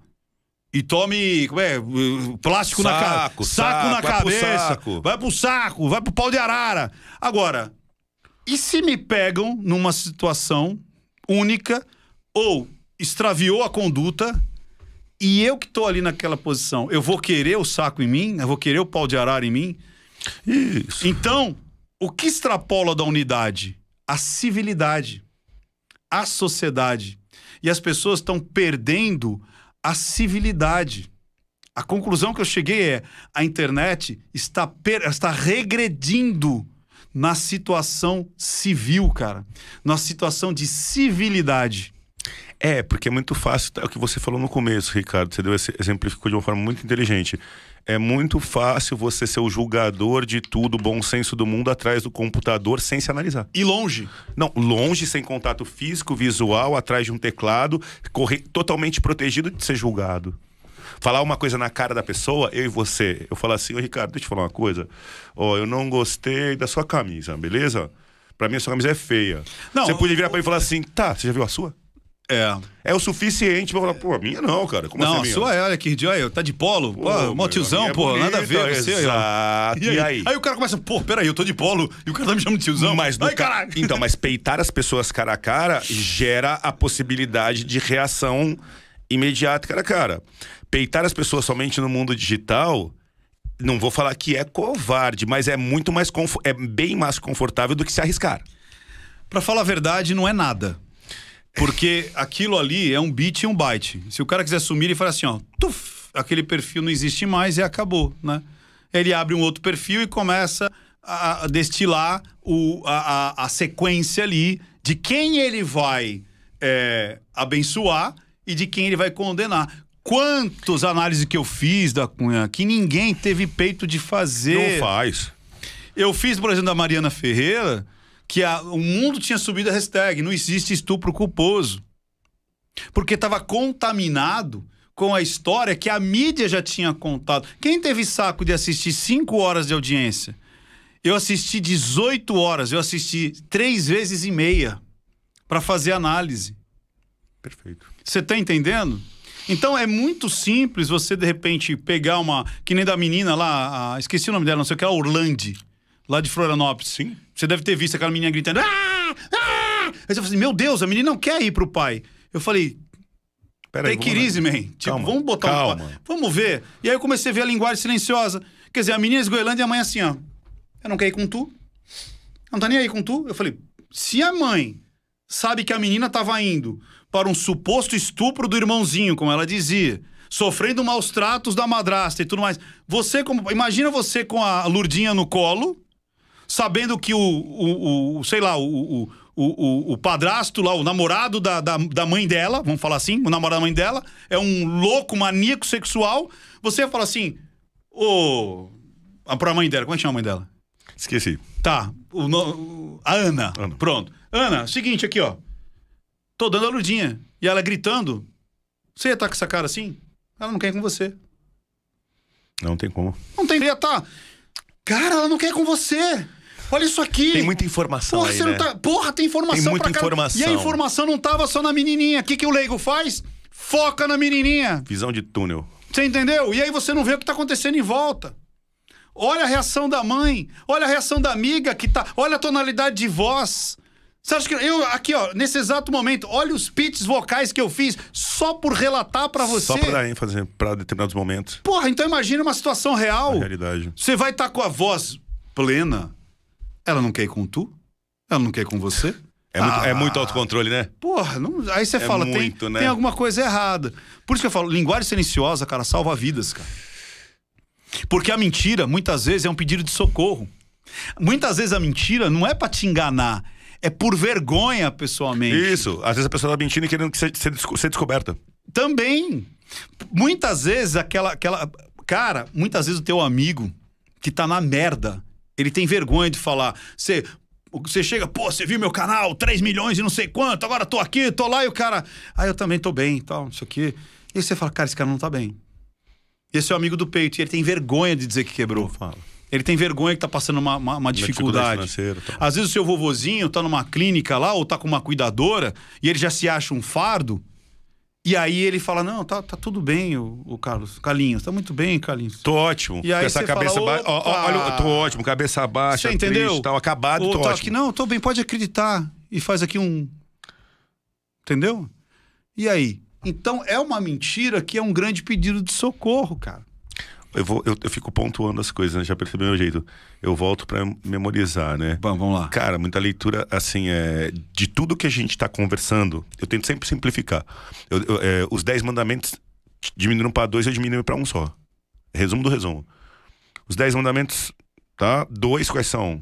Amar a Deus sobre todas as coisas e teu próximo continua. Se o cara tem capacidade de amar o próximo como a ele mesmo, ele já ama Deus. É. Não precisa nem do primeiro. Quem ama o próximo tá amando Deus. Então, assim, podia ser. E verdadeiramente. Verdadeiramente. Amar o teu próximo verdadeiramente é amar a Deus. Então, É. então não seriam dois mandamentos. Pra mim seria um só. Ele resolveu. Se você tem capacidade de amar o teu irmão, a pessoa, o ser humano igual a você, com o coração, você é muito bom e você já ama Deus. Dentro disso, voltando tu- tudo que você tá ensinando pra mim hoje, pra gente. Cara, assim, a leitura. a- a- é, no eu tenho o protocolo da Cunha de Segurança, né? Eu coloquei leitura de ambiente. Eu sou meio grossão. Mas, assim, essa leitura de ser humano inicial, combinando olhar, Isso. auditivo, Isso. sentir se. não tocar, mas ver se a pessoa é sinestésica ou não. Essa ah, leitura desses sentidos, mais a história dela, o ambiente. A leitura do ser humano é o passo inicial para um relacionamento, né? É. Você, por que que acontece? Porque Quando, tudo que você tá falando lembra que você é- falou lá no início que aquele aquele treinamento onde você falou em Maresias, onde é que era? É, é, é, você sempre pô, tô indo fazer um treinamento lá em Maresias, É, vou passar então. o final de semana, É. alguém me leva no sexta. Isso, e me pega no domingo. não sei- aí você chega no domingo, Lembra a pessoa tá você- chorando É, lembra que você falou que as pessoas elas estão é, já abertas a alguma a transformação? receber a informação. Então, olha que loucura. É, Quando você quer alguma coisa, você faz a pior mentira, que é a mentira pra si. Sacou? Sabe quando você quer comprar um carro que você. Aí você fala, não, mas vai ser bom, mesmo assim, eu vou botar lá 36 prestações, mas vai ser brindado, né? Pelo menos tal. E você mete um louco e, e- e se engana. Aí você conhece alguém, ah, ele deve ser bom, né? Porque você vê, ele até me ligou no dia seguinte e tal. Então você projeta no outro as tuas mentiras. Você mascara, você não precisa nem do outro, você mesmo mascara aquela realidade para que ela se encaixe no seu desejo emocional. Por isso que muitas pessoas acabam se ferrando, tanto espiritualmente. Tanto, quantos gurus espirituais aí acabam depois sendo descobertos como eh, violentadores e tudo mais? Porque eu jogo as minhas dores naquela pessoa e mesmo as coisas erradas que a gente vê, eu faço o viés da confirmação. Eu não ouço, eu não enxergo, eu ignoro. Por isso, quando você está muito afim de fazer um negócio, você ignora muitas etapas por conta que você está fragilizado ou você quer muito aquilo. Por que, que muitos, tanto homens quanto mulheres, são enganados, são traídos? Porque ele se mente para si e projeta no outro tudo aquilo que ele esperava. Essa menina mesmo tomou os tapas e tudo mais. Eu não, é aí aquele negócio, tem que tomar cuidado. Eu tô usando como exemplo. Tá, não, e tranquilo. não como é, resolução do caso. Tanto é que quando eu usei esse exemplo do Ives, de como é que eu, como é que eu seria se eu fosse o Ives? Eu não tô analisando o caso, porque na minha análise eu faço a análise do caso e depois eu faço a análise da vida. Tá. Você entendeu? Então eu faço toda a análise que eu faço, eu falo assim, ó, vou analisar o caso, é isso aqui. Pô, Friamente. fechou? Fechou. Agora vamos trazer isso aqui pra vida. Então eu pego aqueles exemplos para utilizar. O meu público, graças a Deus, é um público adulto, é um público maduro. De vez em quando cai um outro paraquedas e fala assim: Nossa, você está protegendo. Não! Não, tá eu estou protegendo usando ninguém. como exemplo de uma metáfora se isso acontecesse muito próximo de você. O quanto que você estaria no cancelamento ou o quanto você estaria na no passar pano. Então, Simplificando, se fosse o seu irmão que tivesse É. passado por essa situação, você ia Como é querer que que, ele cumprisse a pena pelo erro dele, Dele- ou que ele fosse morto? morto, é exatamente. Morto é desproporcional. É. Ele tem que ir uma pena. É, é. Ele agrediu a, a esposa dele, a É. ex-mulher agora, ele tem que ir pra cadeia, Agora, dois então, anos, E o que eu três. queria chegar? Que a menina. E ela diz isso, ela disse. E eu falei: olha aí. É o tal, muitas vezes. Por que, que ela, ela se colocou nessa posição, cara? Porque ela disse: o meu sonho era constituir uma família. O meu sonho era ser uma dona de casa. O meu sonho era cuidar da minha filha e cuidar dele e dos próximos filhos que viessem. Aí vem aquela frase do Garrincha: você combinou com os russos? Perfeito. Ou seja, era isso que ele queria e ela mesmo disse, e não era o que ele queria. Ele queria a carreira dele, ele queria ele, ele queria o Ives, ele queria o DJ Ives. E aí aconteceu o que aconteceu. Não há justificativa nenhuma para aquele tipo de agressão. Como eu falei, eu se eu pego esse cara, a minha vontade é socá-lo. A minha vontade como ser humano, não como sociedade. Como sociedade, eu tenho que me abster e falar: existe a lei. Existe a- o Código Civil, o Código Penal, que vai pegar e vai cumprir. Porque nós aceitamos que a lei fosse dessa maneira. É como você mesmo disse, eu quero pena de morte, então que se junte um levante, faça um plebiscito e fala: nós brasileiros queremos pena de morte. Enquanto ela não existir, não existe. Não é assim que funciona? Perfeito. É que as pessoas às vezes elas não percebem que as leis elas só existem porque um grupo de pessoas começou a querer que algo fosse daquela maneira. Por que que existe? É, é, é, é, sabe o que acontece? A pessoa ela nasce, como eu falei, ela é cagada no mundo, e ela olha para aquilo e fala assim: acho que o semáforo sempre esteve ali, a rua sempre, a multa teve. Não, isso aqui é, não era nada. Aí a aldeinha vai se formando, aí um cara mais espertinho e, e que guerreia, vai guerrear, ele forma um clã maior, que daqui a pouco é uma, é uma cidade, essa cidade tem esse líder que acaba virando um rei, que daqui a pouco vira lá um, uma monarquia, que daqui a pouco quebra da Bastilha, então vou ter voto, e aí o cara começa a voltar representantes do povo, porque se todo mundo gritar, ninguém é ouvido. E aí o cara não percebe que as coisas que estão lá são reflexo daquilo que a gente quis. Sim. Então, quem criou as leis? Fomos nós. O brasileiro fica perguntando de onde os deputados saíram. né? É, de, de onde de- saíram? de vocês mesmos. Saíram do seu dedinho, De porra. vocês não, de vocês É. mesmos. Você entendeu? Então eu acho que isso é muito legal. As pessoas entenderem que muitos dos erros, cara, parte de mim. Que projeto no outro a minha mentira. De querer acreditar. Ah, não, mas acho que foi um bom negócio. Acho que é um bom partido. Acho que é uma boa moça. Eu acho que vai dar certo. Sem fazer a massa crítica. De fazer a contraprova, como você falou. A contraprova. É, busca. O chinês, cara, para fazer um grande negócio, ele vai jantar com o cara, ele vai almoçar, sabe pra quê? Sentir. Pra sentir. Sentir o cara. Pra ver como é que o cara é, é com os serviçais. Tem que sentir. Você entendeu? Eu gosto muito disso. Eu, quando eu tô com uma pessoa, né, eu gosto muito de ver como é que Adoro. ela trata. É muito fácil ser bonzinho pra cima. Eu quero ver ser bonzinho pra, Pra baixo. Tô cansado de ver chefe que assim, o chefe, o cara é meu chefe. Aí, pra, pra cima de mim, vem que nem o leãozão. Parece o. Né, vem que nem o. o- a gente é, é antigo, lembra do He-Man? He-Man. Ele vem, que, nem- ele, não, ele vem que nem o gato guerreiro. É. Pra cima do que quer menos. Quando é ele pra falar com o chefe dele, vira o pacato. É, um pacato. Né? Miau. Aí pra ele esculachar funcionário. E aí é quando você percebe, é que nem eu falo, cara, é, índole e caráter é algo que você não nasce, você aprende. E isso é uma coisa tão interessante que você acaba é, depois percebendo, mais uma vez, se você é desonesto com uma pessoa que te cerca, por que, que você não vai ser desonesto comigo? Mais fácil ainda, né? Se você sai, né? Muitas vezes o cara fala, ah, fechamos o negócio e tal. Uma vez um cara mesmo disse, ele falou assim: se o cara fez isso com, é, com esse, com esse, esse, esse, esse é, garçom, fez isso com aquela recepcionista, fez aquela outra situação, roubou mais um negocinho ali como lembrança. Ah, não sei, ninguém tá vendo, ó. O cara me cobrou duas, duas doses de uísque, quer dizer, me cobrou duas, só que serviu quatro. E você vê o cara, tudo tá tudo bem? Quer dizer, se acontecer comigo, então, vai estar tudo bem? Estranho, né? Você entendeu? A leitura tá feita. Tá feita. E muitas vezes a gente aí não, não, não quer ver. Vou te fazer outra pergunta. E aqueles caras que aquelas grandes empresas que antes de fechar negócio forçam uma pessoa a beber, vão para alguns eventos, mas de uma de- é pra sentir o cara, não É, é? pra sentir o cara. É pra sentir o cara na descontração, é, É. pra, pro superego cair, né? Isso, vamos a baixar crítica desce. Isso, vamos tirar a guarda E, e aí o que a e sombra vamos ver aparece. o que que tá por, é isso tá aí. por trás disso aí. Vamos botar uma caixa elixir da É. verdade, né? Apesar que, vamos lá, da Cunha, vamos, vamos, vamos pensar também, porque é o seguinte: de- você tem um caráter e ética, beleza? Tá. Esse caráter e ética, ele vai funcionar, em, ou deveria funcionar, em qualquer persona. O que, que são as personas? Existe o da Cunha, pai. Existe o da Cunha, namorado. Existe o da Cunha, policial. Existe o da Cunha que tá no churrasco. Existe o da Cunha que de repente vai lá no culto religioso dele. Então você tem pessoas, você não vai falar a mesma coisa, você não vai olhar, andar do mesmo jeito. Você tem personas, ou seja, é uma casca, é uma máscara, é uma persona que vai atuar. Mas você, a sua ética, o seu eu, o seu ego deveria ser o mesmo.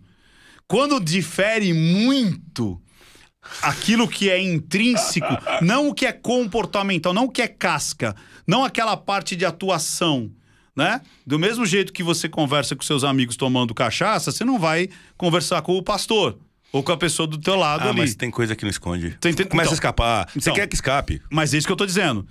Quando você vai, de repente, vai embebedar lá uma pessoa, o que pode acontecer é ela é, trocar as personas. Mas a ética e a moral, os bons costumes, isso não muda. Então é aí que vai aparecer. É aí que vai aparecer. Por exemplo. Como eu falei, pode ter contaminação de comportamento. De repente, a pessoa pode é, falar uma piada onde não deveria. A pessoa pode é, ter um comportamento que naquela situação não deveria. Mas a ética e a moral, essa não muda, cara. Adorei. Sacou? Gostei, gostei total, total. É, é isso. É. É isso, porque as escorregadas, elas. É, é, o cara tá mais contraído pra uma persona dele ou não, mas ele. A, a- base de respeito dele, ele mantém. Mantém. Quando ele solta aquela coisa que é muito fora da, digamos assim, né, é- é, da ética mesmo, do dia a dia. É. Mesmo bêbado, você vai falar, meu, você tá falando isso desse jeito, é eu isso aí. falaria isso em qualquer. É isso que tá aí dentro. É. É o que é o mais íntimo, é o que é aquilo que é o que é o teu eu. Porque aquele teu eu. É isso que eu busco É um sempre. só, é um só. Esse não muda. Esse seu eu não muda. A essência não é muda. como eu falei, você vai ter algumas personas para ter a tratativa, a interface ali da- do que você vai atuar. Agora, o teu eu, cara, aquele não muda. Você entendeu? Não, perfeito. É muito legal isso. Perfeito. Eu vou, eu vou aproveitar, vou tirar umas- mais umas dúvidas aqui. Por favor. Pera aí que o negócio tá bom. Eu queria até vou colocar aqui no. Vou fazer a pergunta. Ver se a gente consegue, se você consegue me ajudar. Caso Lázaro. Caso Show. Lázaro. O Lázaro, ele. Alguns falam que ele era um psicopata. O termo técnico, um Tá. termo técnico psicopata, tem alguns termos técnicos. Isso. Mas assim, vamos simplificar para Dona Maria? Tá. Ele era o, o- o maníaco do parque, o Lázaro, a criminosos e maníacos, vamos colocar assim, em sentido amplo. Tá, mas aonde você quer chegar? Eu queria que você falasse. Eu queria, eu queria assim, ó. é, tinha como as pessoas ao redor de Lázaro Perceber? saberem antes que ele era um psicopata, dá- ele, ele- ao longo do crescimento, ele vai mostrando. A, no caso Nardoni, ela, ela ao longo mostrou que ela tinha capacidade de matar os pais. Caso o maníaco do parque, ele ao longo do comportamento da vida dele, ele mostrou que tinha capacidade de estuprar e matar várias mulheres. Então eu consigo identificar a, a doença mental criminosa, eu consigo te enxergar ela no cotidiano? Muito difícil. Muito difícil. Por quê? Porque justamente, vamos pegar o transtorno de personalidade antissocial, o psicopata. Vamos né? no Lázaro, vai no Lázaro. Vamos no Lázaro. Lázaro. Se Analise você Lázaro. pegar as pessoas, inclusive o maníaco do parque, né? O. o- como é que ele chama? Francisco, né? Francisco. É, se você pegar. Vamos pegar o Lázaro, que é mais, é mais recente. As pessoas que conviviam com ele, você vê, as pessoas falam, pô, um cara normal, trabalhador, olhava de baixo pra cima. Olhava de e baixo pra cima. tal, E não sei o quê. Então é um cara que você não, não percebe. O maníaco do parque. Ele era motoboy, ele trabalhava, entrava ali, saía nos horários certos, respeitava as meninas ali que ele jogava hóquei. Eu cheguei a conhecê-lo assim, de saber. Na época, lá na Marquise do, do, do- Eu também andava de patins. E eu sabia que ele tava lá, porque eu tinha um time de hóquei, ele tinha um time de hóquei. E era um cara super assim. é, de relacionamento bom. Ele não desrespeitava as meninas ali. Muita gente, as pessoas. Sabe que as pessoas confundem, o, da Cunha? Ah. Que o psicopata é um cara ruim. Tipo assim, é, a- a- as pessoas confundem primeiro o, adje- o, o transtorno antissocial, o transtorno de personalidade antissocial, com o adjetivo popular de psicopata. Então, qualquer bandido que eles veem que esquartejou, bateu, estuprou, ah, é um psicopata. Não, é um cara ruim.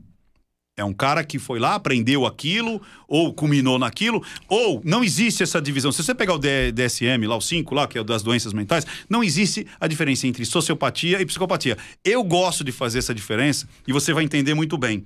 O psicopata, ele nasce psicopata.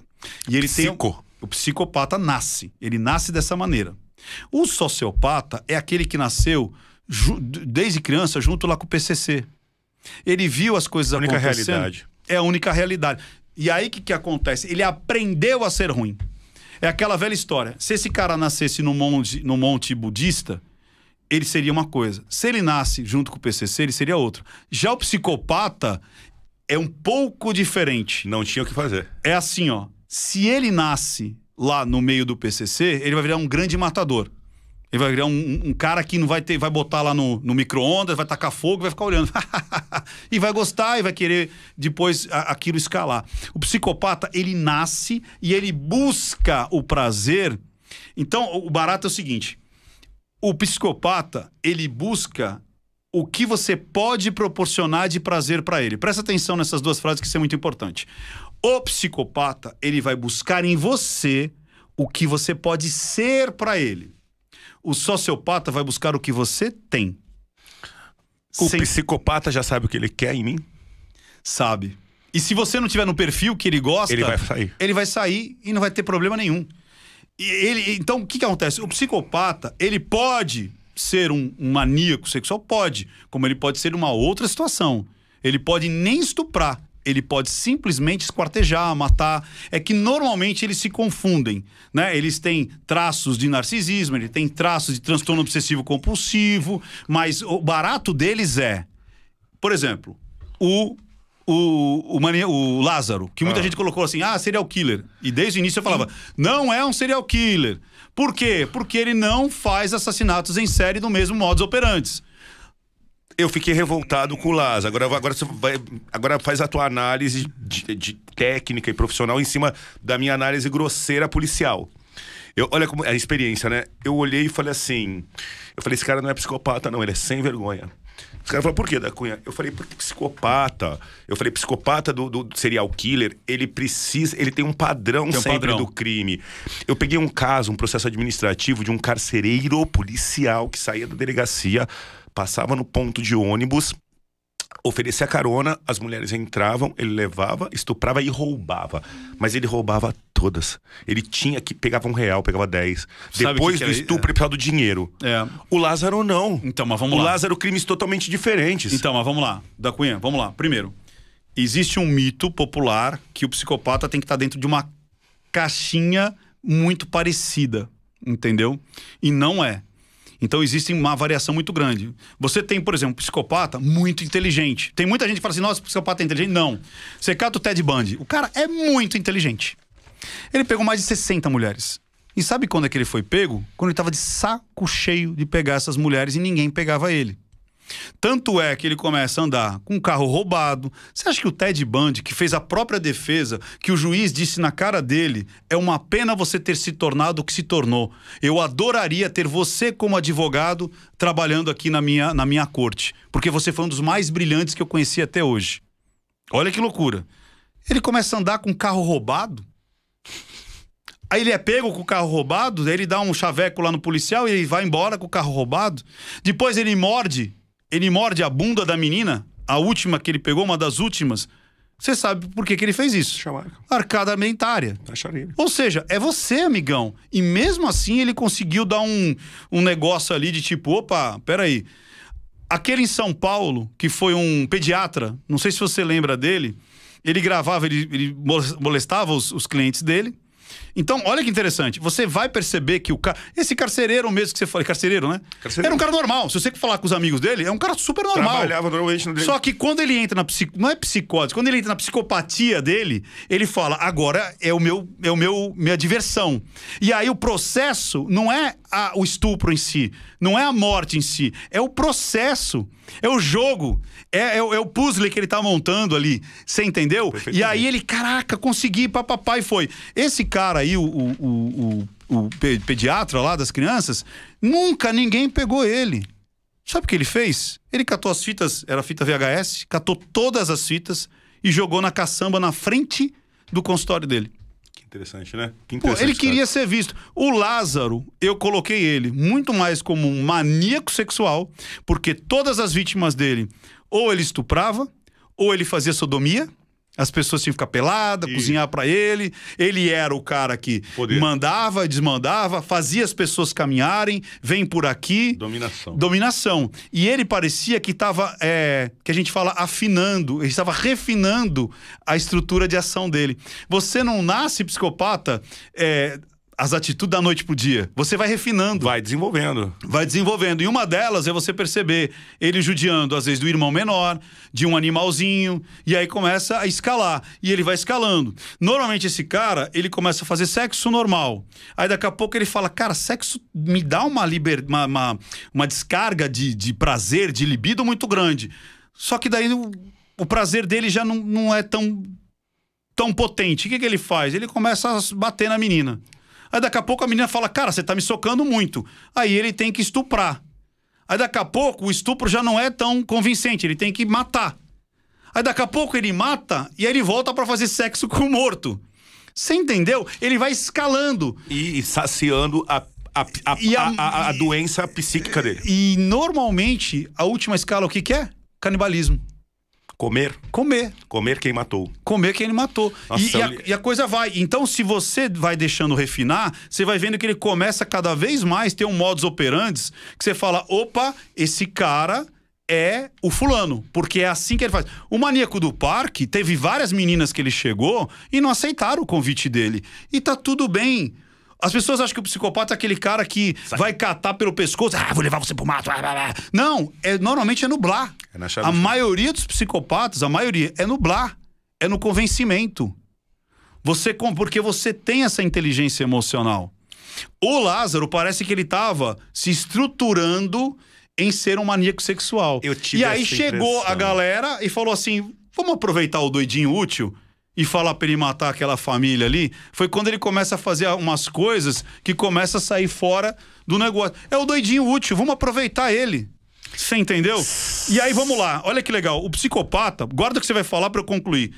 Ele pode entrar pro crime, como ele pode entrar pra polícia. Ele pode entrar pra política. Ele pode entrar para ser um líder religioso e vai saciar essa loucura dele dentro desses parâmetros e muitas vezes que eu falo que são portas abertas e fechadas de oportunidade, ele não vira um assassino. Não é todo psicopata que vira um assassino, e não é todo assassino que é um psicopata. Ele pode ser, sabe o que? Um juiz bem linha dura. Ele pode ser um policial bem linha dura, Pode ser que um é o que vai dar delegado. tapa, que é o que vai ver o sofrimento e vai gostar, é o que vai ver uma sessão de tortura e vai ficar assim. é o juiz que vai falar: vou assinar, vou tirar tudo, vou acabar com a pensão, vamos tirar todo mundo do prédio e tá tudo bem. Vamos tirar esse tumor desse tamanho e comer um hambúrguer depois e tá tudo bem.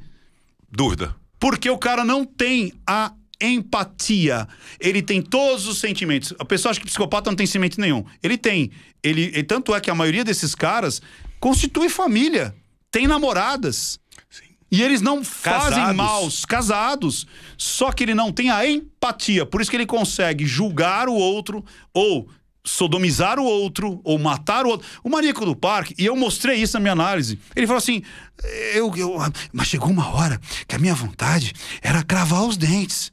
Aí o Marcelo falou assim: Mas peraí, mas você matou? Ele falou: Mas eu não queria matar, eu só queria cravar os dentes. Você tá entendendo como funciona a cabeça dele? Eu não queria matar.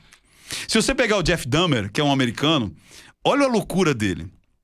Cara muito esperto, o pai era químico. O pai era químico, ele aprendeu várias coisas de química com o pai. Ele começou a procurar, sabe, sabe qual era o, o- o padrão dele? O maníaco do parque eram mulheres com uma beleza brejeira tal e tudo mais, né? O Ted Bundy eram garotas, assim, 20 anos, tal, bonita, cabelo lisinho, papapá. Jeff Dahmer, gays. E aí ele foi se refinando.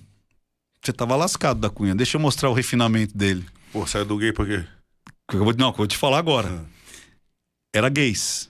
Aí ele começou a pegar um hispânico, começou a pegar um loirinho, até que ele pegou um negão. Pô, terminou com os negão. Negão. Deixa os irmãos em paz, pô. Aí o Tá negócio dele era os negão. Aí tinha que ser gay e negão.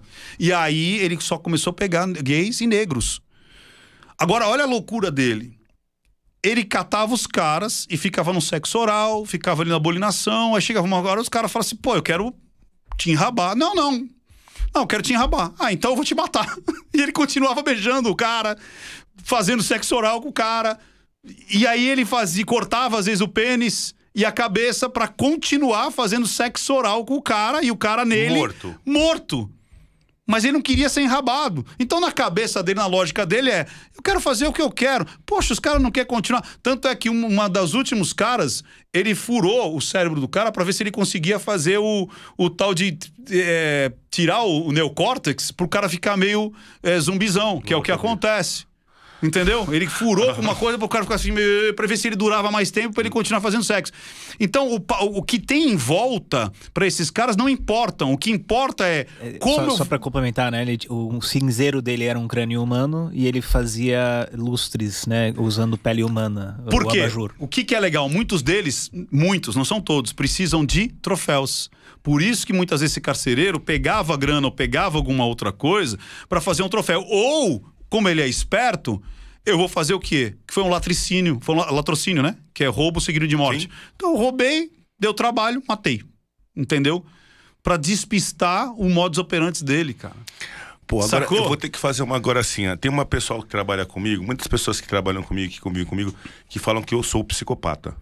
Fala da Cunha, você é um psicopata. E aí, dentro dessas características, falou que um bom juiz pode ser, um bom promotor, um bom delegado pode ser psicopata? Né, Não, não é o bom. Ele tem que ser o linha dura. Agressivo. agressivo, porque ele tem que liberar aquela agressividade dele.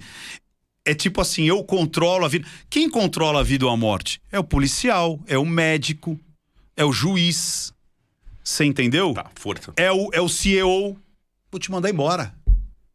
Você entendeu? É aquele que dá uma canetada e, e fecha uma e tá tudo bem. Ah, mas fulano vai perder o emprego. Lá, Foda-se. Então, mas vamos, Vamos vamos, lá. continuar na minha análise. Vamos. Faz, os faz as perguntas, eu quero que você descubra se eu sou um psicopata ou não aqui ao vivo Brasil. Cara, Analise as Pelo- características. é assim. O que, que você pode analisar? Pelo que você já defende, você já não seria. E se eu sou uma pessoa obsessiva, gosto de treinar muito, de muito esporte, tudo que eu faço, faço com muita intensidade. Aí você pode ter traço de transtorno obsessivo compulsivo. Toque. É. Que Tá. é tipo, você tem que fazer muito e cada vez mais, e se você não faz, isso te incomoda, e você quer outro, e quer um, um estágio maior e Não, me maior. satisfaço, me satisfaço. É, não, é, porque o transtorno obsessivo. Eu, eu tenho É traços de transtorno obsessivo compulsivo. Tá, o toque pode ser uma característica do psicopata. Sim. A agressividade sempre vai ser todo psicopata Não é necessariamente. agressivo. Não. Agressivo no final, tô falando. Não, se as pessoas resultado. percebem. Se no final, sim. Ele, ele, ele precisa. O, o- prazer Porque dele vai passa. vir de dor? Vai. De vai maldade? dor. Vai, vai vir de dor. Você falou, precisa ser o policial que gosta de bater e de torturar. É, porque chega num ponto onde é, o que é normal, ele já experimentou lá atrás.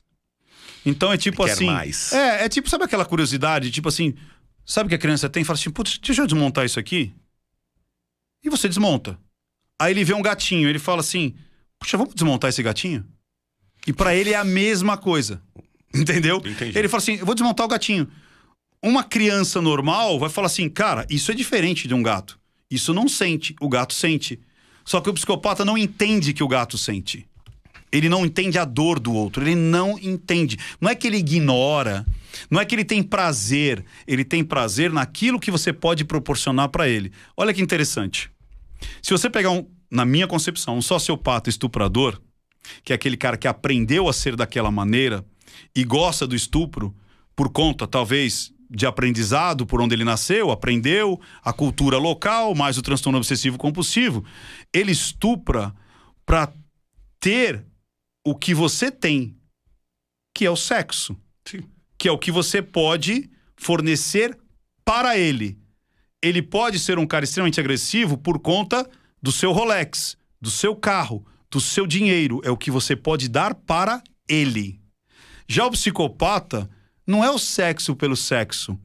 É você dentro da estrutura de jogo dele. Da cabeça dele. É. É, então, então, é- não é qualquer um. Então, é- o é- estuprador, aquele estuprador convencional, é tipo, deu mole, vou estuprar.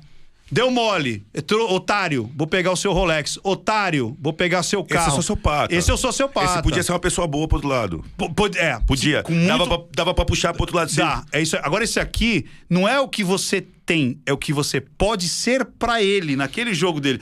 Tanto é que se você não entrar no jogo dele, não tem remorso, não tem eu vou te pegar amanhã, Não não, tem tem, eu vou disso. voltar porque eu quero, fiquei obsessivo com você. Não, eu vou tentar com você, não deu, É o próximo. Next. Porque ele next. fica buscando aquele prazer que ele precisa esporadicamente, Dentro- aquele jogo da cabeça dele, Isso. escondido. Isso, então é o, o lance de sair. E é um mundo exemplo- escondido, não é? É, um, mundo segundo escondido. mundo, né? É um mundo escondido. Ninguém faz, ninguém pratica psicopatias em dupla, Eu acho que não tem isso na literatura. entendeu? Eu acho que Porque não todas tem. as histórias, é, é todas, todos os casos. Eu acho que não tem A pessoa literatura. tem uma vida normal e ela tem uma. A vida dela, o mundo psicopata dela é paralelo e escondido e secreto. É, ela é aquela, é aquela vontade. É aquela vontade. E aí entra o, o, o, o, o da Cunha em algo que as pessoas não estão dando, às vezes, muito é, é, atenção. Que é a proliferação da pornografia. Nossa senhora. a pornografia ela starta muitos quadros, porque é quando a pessoa Freud. ela conhece a pornografia e principalmente muito cedo e muito libertária, ela vai buscar esse acesso com cada vez maior grau de prazer. Sacou? Perfeitamente. Vai- vai- é, é- é, estimula, né? É. Estimula. e, se, tem uma mente doente ali, ela vai ser estimulada a criar fantasias doentes. Exatamente. E a- vai a querer coisa- realizar. Exatamente. Então é uma coisa que é muito. A mesma coisa é, é quando você é, diz, por exemplo, meu corpo, minhas regras. Eu acho muito bonito. O psicopata também. Você entendeu? Foi maldosa, mas muito inteligente. Entendi, Você entendeu? cara. Ah, meu corpo, minhas regras. Eu vou andar do jeito que eu acho que eu tenho que andar. E eu vou Tá- cortar quem eu quero cortar. Tá eu vou matar. tudo bem. Só que você pode ser um grande gatilho para um cara que vai te matar. Ah, então eu tenho que me podar. Não é se podar, mas você tem que ter o bom senso onde você vai expor os seus desejos e as suas vontades do teu corpo, da tua regra. Porque na cabeça do psicopata, ele pode acreditar que realmente você tá dando brecha. Perfeito. Ah, mas isso é um pensamento machista. Não! Para uma pessoa normal, ele vai te respeitar. Agora, um cara que tem transtorno vai ser mais um motivo para ele te pegar. Então é ter a noção de onde você pode colocar. É a mesma coisa. Eu posso usar um, um- um biquíni? Pode. Posso andar de biquíni na Cracolândia? Pode, seu corpo, tuas regras. Aí o maluquinho que tá lá vai falar assim: meu corpo, minhas regras. O meu também, né? Você tá entendendo? Então, não é podar a liberdade. Mas o O pro- pode haver um estímulo à psicopatia sexual. E aí, você, cara, é complicado isso. Então, ah, então você, de novo, aí vão vir os mimizentos, vão falar assim, então você está relativizando o agressor por conta do decote. Óbvio que não. Não, não é isso, gente. Não, é não, falou, não falou isso em momento Ah, algum. Você está relativizando o estuprador por causa do tamanho da saia. Não, mas você dentro de um contexto, você pode estar muito fora daquela realidade. Mais uma vez, se você usar uma roupinha, é, né, como a gente falou, decotado e tudo mais, meio dia na Paulista, não vai acontecer nada. Vai, sei lá, em. Eu não vou falar nenhum bairro, mas vai numa quebrada bem quebrada, andando desse jeito, Não à meia-noite. O que, que vai acontecer? Você vai encontrar um noinha que tá Vai, com a tá lá, cabeça cheio cheio de, de de, crack, de e vai pra crack cima de você. e vai pra cima de você. Agora, e se você tivesse, de repente, é, vestida normal? Ele poderia ir? Poderia. Mas a, a chance maior aumenta e potencializa porque você tá fora daquele contexto. Perfeito. Você entendeu o que eu quero dizer? É, o, é a linguagem silenciosa do contexto. Olha, é, é, aquele- É a mesma coisa. Imagina eu, sei lá, andando é, ali na, na, na Major Sertório, duas horas da manhã, com um puta relojão, iPhone aqui, e falando assim: é meu direito, eu comprei. Cara, eu vou dar uma brecha pro maluco vir e falar assim: você tá louco, mano? Você bebeu? a ocasião faz o ladrão. Você entendeu? Então não é você viti- é, é, relativizar o agressor. O problema é que você tem que ter uma inteligência emocional de justamente saber onde você pode expor a sua linguagem silenciosa e onde você tem que recatar essa linguagem silenciosa. Recatar no sentido até de você expor os seus objetos de ostentação. Perfeito. Não deveria, né? Ah, não, mas, é, é- é direção defensiva. Você entendeu? É você se comportar Quer de dizer, uma eu forma vou de andar induzir com meu isso. iPhone 12 Pro, entendeu? Na, na, na, na, na, na, na 15 de novembro, às duas horas da manhã. Corre um risco. Não, não Porra, dúvida. cara, entendeu? É a mesma coisa. Pra que que eu vou dar brecha pra eu encontrar? Eu posso encontrar só gente do bem. Eu posso encontrar o segurança do, do, do, do, do banco, eu posso encontrar o marceneiro que tá fazendo uma instalação lá nas escritórios, eu posso encontrar o zelador e tá tudo bem. Agora, e se eu encontrar o Noia? Eu não, agora, se eu tiver com o celular papapá, de repente o cara vai pensar duas vezes. O da deixa eu fazer uma pergunta pra você. O que, que você acha desse lance? É, eu, quando era moleque, eu fazia muito isso. Que é tipo assim: quando eu ia andar numa quebradinha, ou num lugar que eu sabia que tinha os mano, se você anda encolhido, você vira presa. Se você anda forte, conciso e pá, pá, pá, pá, pá, o malandro pensa duas vezes. Ele fala, acho que o meu chefe. É mesmo? Nem conheço. Eu vejo isso muitas vezes com mulher. É cara. na leitura. Ele é, é, é- é o que você tá falando. É leitura, é, é vitimologia, né? Então, assim, vítima, aqui no meu, não me ofereça risco. Então, primeira vítima, idoso, criança, mulher. Negão de 1,80m e 95 quilos não é uma vítima legal. Que luta, que tem cara de que dá porrada, orelha quebrada tal. Então, dentro do processo de seleção de vítima, sempre mais Ou seja, fácil. o bandido cai aquilo que a gente tá fechou que tá Ocasião falando. faz. O bandido vai ter a linguagem silenciosa Ele dele. faz a leitura de ambiente. Ele vai falar, opa, essa moça já tá com a bolsa aqui. protocolo da Com cunha. olhar, com olhar, né? E tentando fazer menos espaço. E andando desse lado da, da rua. Porra, eu vou lá. Agora, se uma maluca tá andando no meio da rua e de repente com a mão dentro do bolso ou dentro da bolsa. E aí? Será que eu encaro ou não? Esse que eu te pergunto. Assim, tem que ver o nível de. O nível de. Não é falta de respeito, mas o nível de segurança que aquela pessoa. que o ladrão analisa o nível de segurança que a pessoa tá. Tá. Onde que eu. Agora eu vou. Onde que eu quero chegar? É o que eu falo lá no, no teu protocolo, né? De segurança meu. Quem que faz leitura de ambiente? Polícia e ladrão. É isso aí, polícia e ladrão. Polícia e ladrão. Então, assim, se você tá num restaurante. Se eu tiver num restaurante e tiver um cara que é ladrão, eu sei que ele é. Só que ele Caraca. também sabe que eu sou policial. Porque a gente vai encontrar o olhar várias vezes fazendo leitura de ambiente o tempo todo no local. Enquanto as pessoas normais que não têm essa preocupação vão estar com o olho no prato, conversando totalmente descontraídas e não, tão, não têm a necessidade de manter o controle de perímetro visual, auditivo. Cara, tudo. eu, e eu tenho essa mania, cara. E aí? Não, porque você trabalha com isso. Você os caras vão achar que eu sou o bandido ou o ladrão. Olá, o- o- o- é, não, vão te achar policial, perfil de policial. eu policial. faço, eu faço toda hora, eu não sento de costa pra rua. Leitura de, leitura de ambiente. Você entendeu? Eu busco rota de fuga, onde é que eu vou posso sair daqui se alguma coisa acontecer. Comecei a andar numa rua escura. Tem um Ah. cara atrás da árvore sentado. Eu tô com a corrente e um celular na mão. A hora que eu tava andando, ele foi mais pra trás da árvore. Ele escondeu um pouco mais. Leitura de ambiente. Leitura de ambiente. Entendeu? Eu- é isso. E, se- aí eu vou passar embaixo da árvore escura? Não, não dá. Sabe o que eu fazia quando era moleque? Eu, eu morava aqui, a minha namoradinha morava aqui. E no meio, cara, tinha um negócio chamado assim, é, Praça da Batucada. Cara, era uma doideira. Vinha gente de tudo. E, Pra fazer bagunça. E, cara, não era barraca de pinga, só vendia pinga. Não era, era só pinga. Mano, e era né, na época dos. é, como é que chamava? Né, que os caras falavam, ah, isso aqui é. Esqueci, né? Que era tipo, ah, os. os, os... Mas não era mano, cara, tinha um nome, né? Que era, ah, os. E, e tinha, na, na época que era tudo meio até uniformizado, assim, tinha uma. Isso que eu tô falando nos 80. Anos 80. É, é- é disputinha de rua, de É, e os caras estavam ali. Não, e era tipo um moleque de roubava na, na, na, na- porrada. Tipo, para aí, uma faca, alguma coisa. Não era revólver, né? Não era. Não era Esse é o antigo trombadinha, né? Os é, trombadinhas. mas era de pegar três, quatro, e te pegar e, e, tipo, rodar com o tênis, lembra aquele negócio? de- É. Cara, eu cheguei a andar com tênis na mochila pra trocar quando eu chegava pra, pra andar perto da minha casa.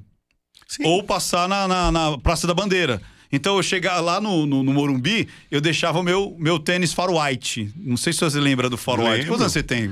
Eu tenho 43, eu Então, tinha... capaz você lembra do Far White. Lembro, perfeitamente, Far lembro. Whitezinho ali. Aí, é, o chinesinho, né? Far White Aham. era o chinesinho. Aí eu andava lá com o chinesinho, quando eu chegava, pegava o ônibus pra, pra descer na, na Praça da Bandeira, pra pegar o, o, o da Zona Norte, né? Pra ir pra... pra era o ponto inicial do Vila Sabrina, você tá entendendo? Aham. Eu botava um tênis zoadaço. Porque os caras queriam roubar relógio e tênis. Isso. Né? Na porrada. É, e na porrada. Na porrada. Era tiro. Se não tirasse, toma uma porrada e não é. Aí o que, que eu fazia, cara? Olha o que eu aprendi assim na, na cara. Operação. Eu saía correndo. Antes de chegar, eu percebi que ninguém é assaltado correndo. Não, dá trabalho. Você entendeu? Aí o que, que eu fazia? Ia- Quando os eu percebia que, tipo assim, eu tô chegando perto da. Falei, ou, putz, ou virava. Alguém virasse. Eu falava, caralho, três caras. Eu olhava pra trás e saía correndo olhando pra trás. Os caras ficavam meio assim, sabe? Tipo, Quebrava as pernas. cara, que, por que esse cara tá correndo? Quebra as pernas. E, aí e eu olhando pra trás ainda, tipo, que- será que ele já tá fugindo de outro assalto? Leitura de ambiente. E eu, eu fazia isso direto, cara. Direto. Eu tava na praia um tempo atrás, tem a corrente de ouro, eu tava com a corrente de ouro. E aí eu passei, eu depois passei e vi os malandros conversando. Vi, viram minha corrente, né? Aí viram, subiram, eu peguei a arma e falei, bom, vamos lá, vamos esperar vir fazer a corrente que vai tomar um monte de tiro, né? E na praia, de sunga, falei, ah, não tá armado. E a arma ali prontinha. Aí eles subiram e ficaram conversando do lado da barraquinha perto de um amigo meu. E foram embora. Aí eu virei pro meu amigo e falei, o que, que eles estavam falando? Porque eles vieram, ganharam minha corrente, eu preparei a arma e saíram fora. Não, o menorzinho tava falando assim, mano, esse cara não é. Esse cara é certeza. Pra ele ter coragem de estar com a corrente dele na praia, duas opções, mano. Ou o cara é polícia e tá armado, que não tem cara. Ou então ele é nosso chefe, que o traficante novo a gente não conhece, a gente não sabe a cara dele. Então, certeza, ou o cara é o nosso chefe novo que a gente não conhece, que é o cara o traficante novo do morro, Que ou tá é ostentando. que tá ostentando, ou é polícia e, e tá armado pra garantir aquele patrimônio. Foram embora. Foram é o que você falou. É. Deu uma leitura e falou: Olharam a leitura aqui. Por que, que esse cara não tá com coragem de usar corrente de ouro? Se ninguém tá. Mas é como você falou, ele tem a leitura de ambiente, né, cara? Todo ladrão Tem, faz isso é. o tempo todo. Ele É, escolhe a vítima mais fraca. né? Ricardo, um erro que as pessoas fazem dentro de, acho que linguagem corporal de crime. É, não existe. O psicopata trabalha sempre sozinho. Tá, O ladrão só trabalha em duplo ou em trio. tá. Ninguém. Não existe roubo de um. Não existe. Só se for um nóia, um cracudo. Tá. Então, quando você. Que a gente tá falando de leitura. Quando você toma um enquadro, ó, é um assalto, passa essa aliança. Você faz a tal da visão de túnel. Que, que- É. que- que é o que você não faz. Você, se eu te anunciar um assalto, você, você vai olhar meu olho, você vai querer. Você vai fazer a leitura. É. Puta, vai atirar ou não vai? Vai ver tudo. As pessoas focam aqui. Só que sempre tem um segundo cara de, de De cobertura. retaguarda ali. Sempre tem um retaguarda. Então, assim, o ladrão, ele chega no ambiente, escolhe quem vai roubar, posiciona o retaguarda, espera o momento certo pra te atacar. Você é uma presa. Ele tá fazendo leitura. Só que toda vez que você entra num lugar que você pode correr um risco de ser vítima, as pessoas normais elas estão sempre totalmente descontraídas, relaxadas. Desconexa da realidade. Ele né? faz essa leitura, ele fala atento, atento, atento, atento, vai correr, vai encher o saco, grande, forte. Opa, Olha ali. relógio bonito, tá mexendo no desatento. celular. Aqui, aqui, aqui. Três vítimas potenciais. É. Só É, que as no pessoas. centro, no centro, por exemplo, se toca o meu celular, eu não atendo na rua. São. Eu entro numa loja, vou lá e atendo lá dentro. É, Entendeu? é, não- as costas, dou aqui, fico de costa pra cá, atendo ali. Pra... Porque são detalhes, cara. Porque se realmente você se entreter, né, com, com. É igual carro, né, cara? Às vezes o cara tá Muito entretido com isso aqui, com isso aqui, e não dá aquela. Não faz não leitura. É, não é ficar em, em neurose, mas é... o treino do ambiente, cara. Eu Só- acho que isso faz toda a diferença. Então, eu, eu acho que o grande problema, Ricardo, é o que você falou agora. As pessoas acham que fazer leitura de ambiente é neurose, e não é. Não é neurose. É, então, como é, que você, como é que um bicho sobrevive na selva? É, ele sempre tá fazendo leitura Entendeu? de ambiente. Dá pro Já tá bicho- inerente, né? Sem entender? Um bicho, um bicho sobrevive na selva sem estar atento se é Não, algum predador nenhum, dele. né? Nenhum. E além dele estar atento aos predadores dele, ele também tem que comer. Tem que comer. Então, assim, a gente não, a gente quer pegar, viver no mundo desatento, cansado, que tudo venha na mesa. É. Essa questão da leitura de ambiente. Eu quero te fazer uma pergunta Diga muito lá. séria. Ah, antes da gente questão na, na questão do YouTube. Tá. A polícia brasileira, até onde eu sei, não tem cursos nem aplica a programação neurolinguística para fins de trabalho. Ah, eu gostaria de saber se você tem conhecimento de quais polícias do mundo que usam e como, e se você acha que deveria ser aplicado no Brasil a programação neurolinguística para o trabalho policial. Sim. É, a gente vê aquela velha história. Quando você tem polícias, por exemplo, é, dos Estados Unidos, o FBI, é um caso né, clássico, que todo mundo sabe que tudo que é de novo, tudo que tem alguma coisa diferente, eles vão lá pesquisar. Né, você vê muitas coisas na, na Europa também, é, justamente inteligência emocional, justamente muitas coisas empíricas, né? Sim. Onde, olha, isso aqui. Ó, eu não sei se eu posso falar ou não. E me assustou isso. Eu não sei se eu posso dar um nome, mas é assim: é uma grande organização antiterrorista mundial Uhum. que um a moça é brasileira e ela ela é brasileira é bina- binacionalidade e ela trabalha dentro dessa organização e ela começou a ver as minhas análises eu achei isso fantástico e ela mostrou pro pro chefe dela o chefão mesmo lá dessa organização Sim. e, e ele falou: Caraca, mas como é que ele tá tirando isso de informação? E ela traduzindo para ele. E eu já tô com um convite para ir lá treinar esses caras. Ou seja, para interrogatório de terrorista, que são os caras mais treinados para não serem pegos. Perfeito. Porque eles trabalham com a dupla. Como é que chama? De.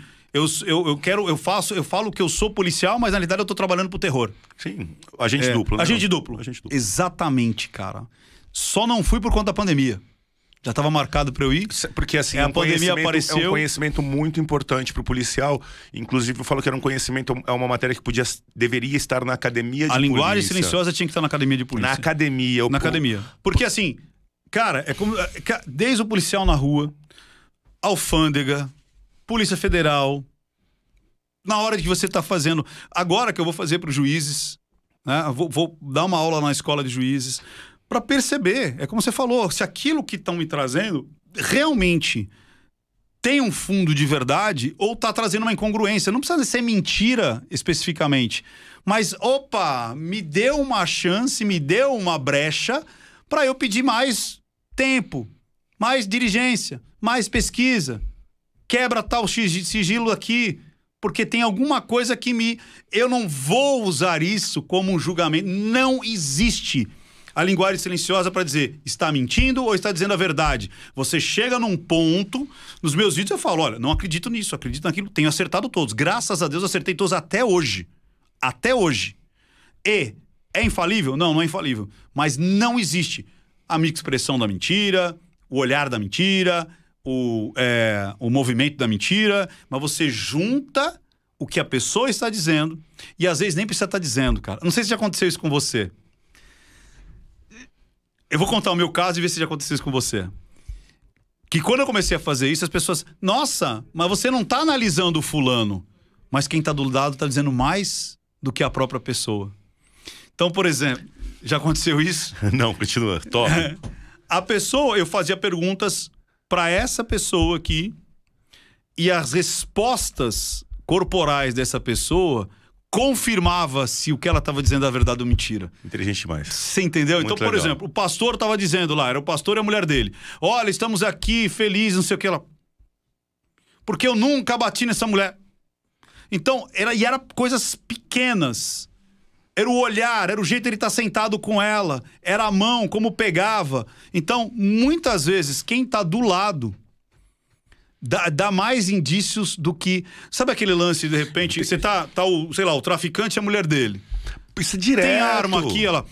Ah. Aí você fala, e ele tá, não, senhor. Aí você fala, cara, ela já acabou de entregar, tem arma. Malandro, tem arma. Fala então, arma, senão a gente vai virar isso aqui de ponta cabeça, a gente vai achar, não sei o quê. Então, quem tá do lado, muitas vezes entrega muito mais do que a própria pessoa que tá dando as respostas. A pessoa tá muito treinada, mas quem tá do lado, às vezes não é do crime, às vezes não tem a frieza, às vezes não tem é, esse controle emocional. Então dá até para você ver quem tá do lado. E você faz análise pelas expressões da pessoa e não do própria pessoa que tá dizendo a, a frase ali, a comunicação, cara. James, lançar um desafio aqui pro Ricardo. É, nos nossos vídeos da Operação São Paulo, quando a gente estiver analisando movimentação, vendo, tentando ver quem tá ali no movimento ou não, quem tá na, na- na coisa errada, se depois ele consegue fazer um react do vídeo falar: esse aqui é o olheiro, esse aqui, pela, pelo- da- pela questão comportamental, entendeu? Legal isso aí. Ou a gente já pega ele e Pode já fazer arrasta. junto. Então, então aqui, ó, peraí. Está- Momento, momento ímpar, hein? Graças a Ricardo Ventura, está sendo lançado nesse momento, hein, James? O desafio do da Cunha. Novo, novo O desafio. desafio do da Cunha. Desafio do da Cunha é o seguinte: o convidado aqui que eu senti firmeza, ele vai ser convidado para dar um rolê na quebrada na leste com a gente. Pra ele para ver se ele sabe, se, É ele conhe- se ele conhece o Brasil, se ele conhece a favela. Ótimo. Aí você vai fazer a análise. com- Vocês podem fazer uma competição. A gente faz um vídeo. Na outra competição. Vocês dois vão competir pra quem que identifica a- onde é a biqueira primeiro. A gente vai alguma Caraca. biqueira que já é conhecida, mas Isso. vocês não conhecem. E a gente vê quem que, quem que encontra a biqueira primeiro, o tirocínio ou o PNL. Ixi, Tem horário amanhã pra trabalhar? eu preciso ver, não sei. Se tiver horário Vamos amanhã, ver. eu tô na Eu rua. Eu tô na rua desde as quatro da manhã e tô pela rua. Se não, na quinta. Mas não pode enrolar. Sim. Quinta- Quinta-feira. Acho que quinta-feira acho que é mais. Vai ser mais certeza, eu acho. Quinta-feira tem chance? É, tem, quinta-feira tem chance. Então eu vou confirmar vai ser depois. legal, vamos ver. Desafio do tio da Cunha na favela com Ricardo. Desafio do tio da Cunha. Desafio do tio. Você conhece o Brasil? Eu acho que. Você conhece Eu acho que não, viu? Então, sabe o que eu achava legal? Vamos na, na- na- de- Depois a gente vê a parte da biqueira, é, essas informações pro pessoal carente. Trocar essa ideia, essa, pegar algumas mulheres ali da comunidade e falar assim: ó, identifica isso, identifica aquilo. Você sentir eles, fazer a linguagem corporal do povão Tá. mesmo. Eu acho que eu vou aprender muito mais. Pode ter certeza disso. Quinta-feira, vai ser legal Ricardo eu vou, Venturi eu, da vou, Cunha. eu vou aprender um, um, um modus operandi aí muito legal aí. Não, eu vou te mostrar. Isso, eu vou te, a gente vai pegar um lugar que a gente conhece, eu vou te mostrar falar, ó, essa aqui é a quebrada tal, Que que ali acha acontece disso, que isso aqui. daquilo? Quero que você faça a leitura. acho que eu vou aprender muito esse mais. cara aqui, esse cara. É, vamos E- ver. Tá marcado. Eu acho que eu vou aprender muito mais do que eu vou é, é, é, acertar ali quem é o quê. Eu vou começar a fazer isso agora, viu, James? O cara vem Show. aqui, o desafio, o, o Cariani gosta de levar os caras pra treinar musculação, né? Fica fácil, né? Vamos eu vou pra levar quebrar. os caras pra favela, É não pra aí. musculação. Show. É convidado que vier aqui, vamos ver se aguenta o Boa. tranco lá na, na leste, onde a gente passou os últimos dois anos, né? Vamos que lá. nem dois loucos Zona lá. Leste somos nós. Tá convidado. Eu tava até falando aqui com a produção do, do Ricardo, eu falei, meu, era pra ontem, né? Ele ter feito um- uma sala de interrogatório Isso! no estilo Light Me e colocar um convidado. Ele, é, seria o podcast do Ricardo, entendeu? Ele É o inter- bota um convidado Polígrafo. e, e aí fala pro cara falar 10 verdades e 10 mentiras. E ele tem que identificar o que que é e aí justificar no final por quê. Esse Tá. seria um puta programa pra ele. Não, e sabe o que é mais Vamos fazer legal? o teste agora? Du- três verdades, três mentiras minhas, ver se ele pega? Então vamos lá. Três verdades e três mentiras, hein? Tá. Deixa eu pensar aqui. O meu time de futebol é o Santos, Futebol Clube da Baixada Santista.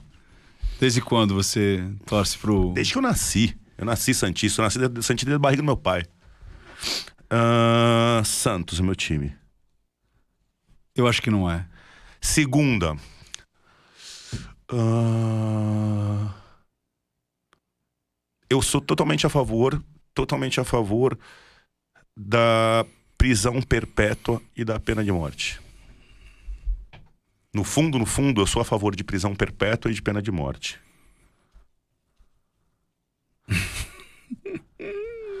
eu sou um cara muito desapegado a dinheiro. Eu sou trouxa mão aberta. Todo mundo gasta todo o meu dinheiro. Eu tento segurar, mas não consigo.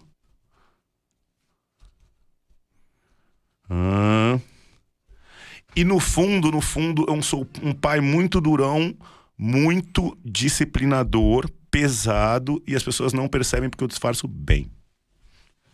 Pai durão. Quatro, vamos lá. Ó o teste aí, James. Quatro. Primeiro, meu time de futebol.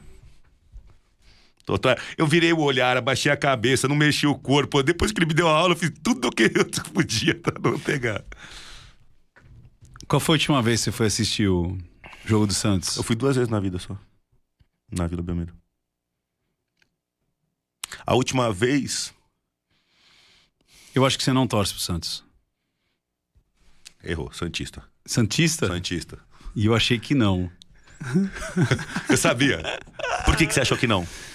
Você deu uma risadinha, depois olhou pro, pra onde não deveria olhar e, e, tipo, não lembrou exatamente das últimas vezes que você foi e tal. Apesar que não é assim que faz, né? Eu teria que fazer várias perguntas, mas... Não, na maldade. Isso aqui é pra te sacanear, tá tomando a trollada. Vai ser trollada aqui no Vamos lá, podcast. vamos lá, vamos lá. Sou a favor da prisão perpétua e da pena de morte? Cara, essa é...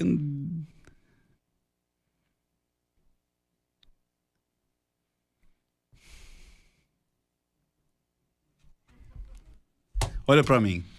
Vamos lá. Prisão perpétua e pena de morte. Por que que você acha isso?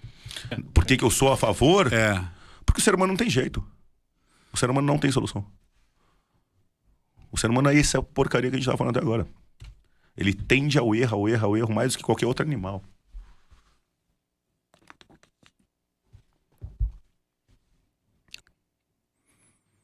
Cara.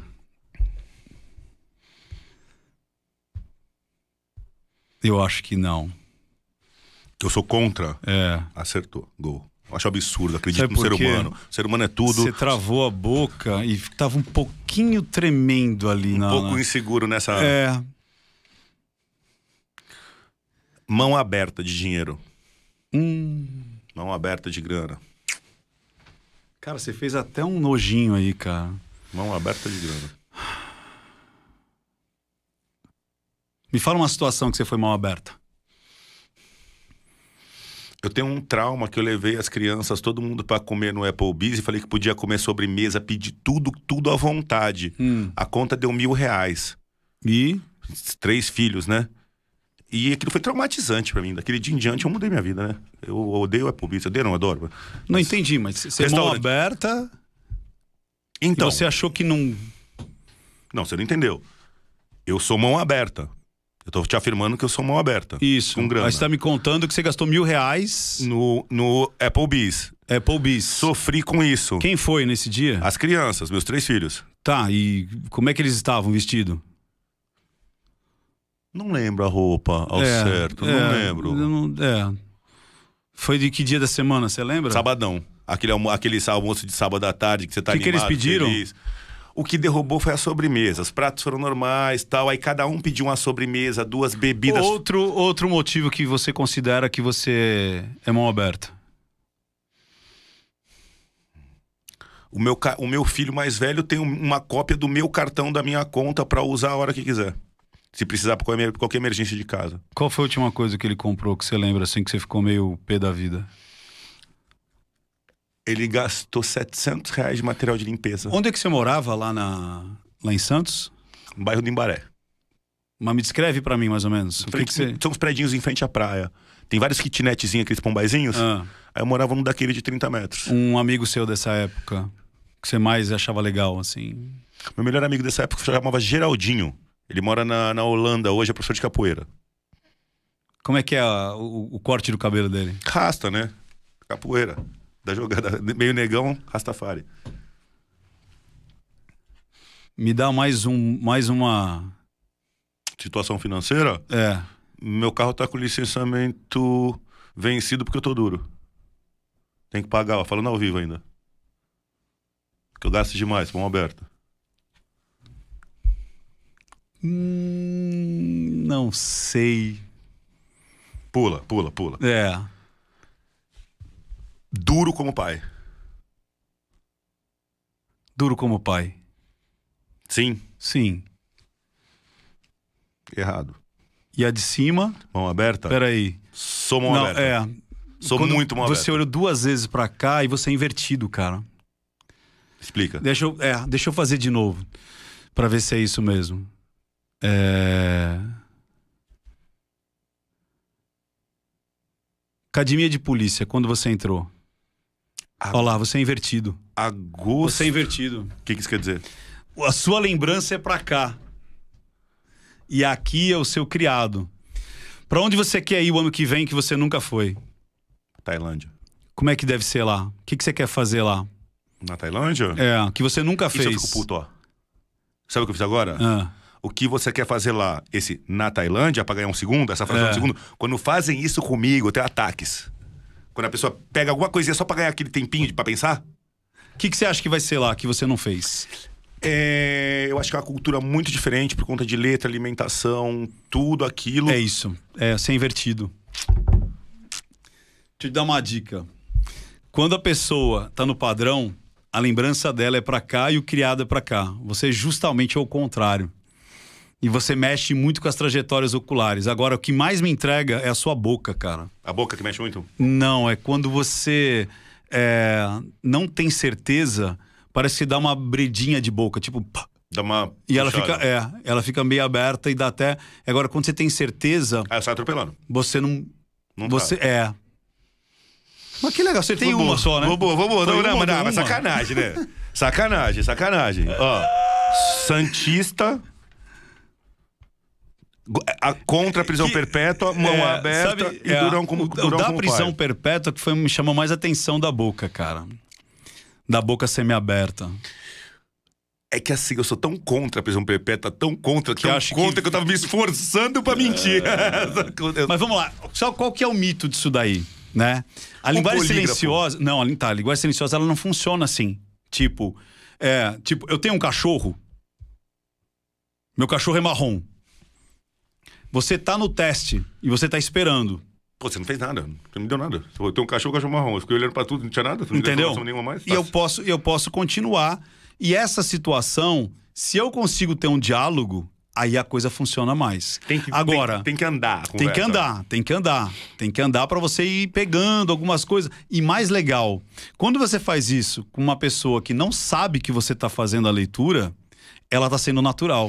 Não, Aqui a- você quer. Eu tô forçando. É, você entendeu? Eu já tô fazendo sinais isso- todos trocados pra te isso, irritar. Ou até não, porque às vezes você consegue perder alguma coisa. Foi que no caso que eu consegui pegar só da boca. Porque você ficou insistindo na conversa. Você É, puxou minha língua. Você é. falou, vai falar mais. Exato. Essa cara de falar, sou Santista, eu não sou. E outra, eu tinha que ter algumas coisas que eu não fiquei fazendo análise em você, onde você era no padrão ou não, porque me ajuda muito as trajetórias oculares, cara. Mas muito. Você entendeu? Eu acho que eu sou uma pessoa que eu me comunico com o corpo. Todos, né? Mas mais do que a média. Eu mexo muito, levanto, olho. E é normal, por quê? Vamos lá. Qual que é a quebra de padrão? Então, se você. Uma coisa que me chamou a atenção foi que você tava. Pá, pá, pá, e teve uma hora que você travou a mão. E ficou muito aqui, ó. Eu falei, opa, esse não é o natural do da Cunha. Você é o cara mais aberto. Você é Sim. o cara mais solto. Sim, mais solto. Você entendeu? E aí, quando deu essa travada, eu falei, ixi, tem alguma coisa aí e tal. Mas é, foi, foi bacana, foi. Da Cunha é o da Cunha. Ele acertou 3 de 4. Não, Não. eu sorteei acho que uma só. Acertou uma. Uma.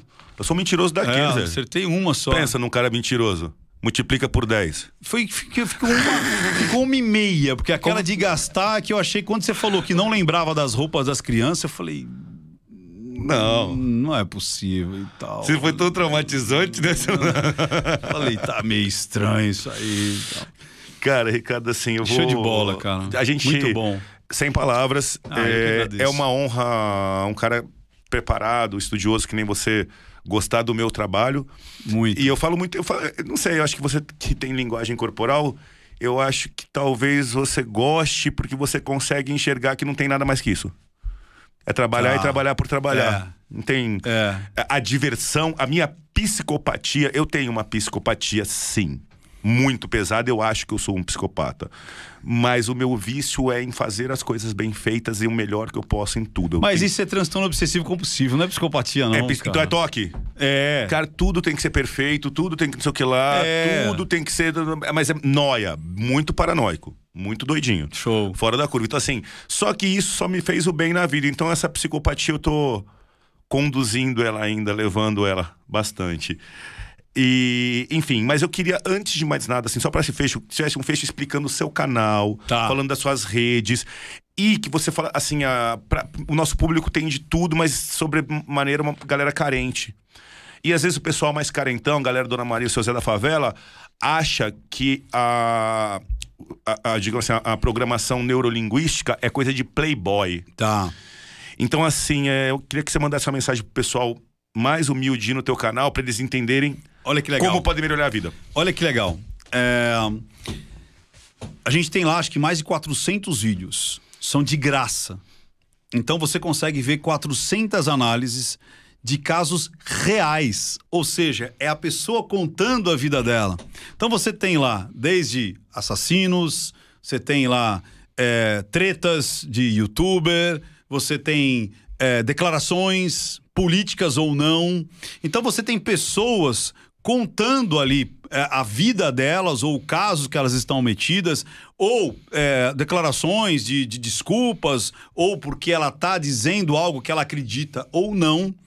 E é muito simples você detectar. Tanto é que tem muitas pessoas que já estão dizendo assim: Ricardo, eu já estou identificando até mesmo antes de você fazer a sua análise. E quando você faz, eu consigo identificar o que é, eu aprendi e o que falta aprender. E mais uma vez, é muito mais simples do que as pessoas imaginam. Porque quando você está na vida real, as pessoas não esperam que você estão lendo elas. Então você vem da sua filha, às vezes a sua filha está sofrendo bullying na escola e ela está com medo de contar. Ela está ali é, se protegendo. Então a mentira pode ser um grande pedido de socorro, cara, pode ser um grande pedido de ajuda. No mundo dos negócios é a mesma coisa. E mais ainda, não é que a linguagem silenciosa vai tirar ou vai determinar, como eu falei para você, o que é mentira ou o que não é, mas vai apoiar junto com a tua expertise. Tanto é que eu já aceitei lá o desafio da gente é para quinta-feira. Muito provavelmente você vai me dar aula sobre isso, porque é o seu ambiente. Então, você juntando a linguagem silenciosa naquilo que você já faz muito bem, é você extrapolar isso, né? Você turbinar isso que você já faz muito bem. Sacou? Então, o pessoal que está em casa, é, você pode usar isso constantemente. O que eu vejo de pessoas dizendo, Ricardo, eu consegui identificar um golpe, eu consegui identificar uma traição, eu consegui identificar um pedido de ajuda, eu consegui entender o meu filho autista, que tem poucas expressões, e com o pouco que ele me deu, eu consegui identificar, por exemplo, a expressão dele de eu te amo. Ou a maneira. Ó, teve um que a, é, ele acredita, ela acreditava que o filho não gostava dela porque eles eram pais separados e tal, tal, tal, tal. E era o lance do sinestésico. O menino era pouquíssimo sinestésico. Mas do jeito dele, ela conseguiu perceber o quanto que ele fazia em outras situações para mostrar o quanto que ela gostava. Ela falou: agora eu percebo que o meu filho não me odeia. Porque eu acreditava que ele me odiava simplesmente porque ele, eu acreditava que ele era mais frio. E na realidade ele era menos sinestésico. Mas era uma pessoa que trazia.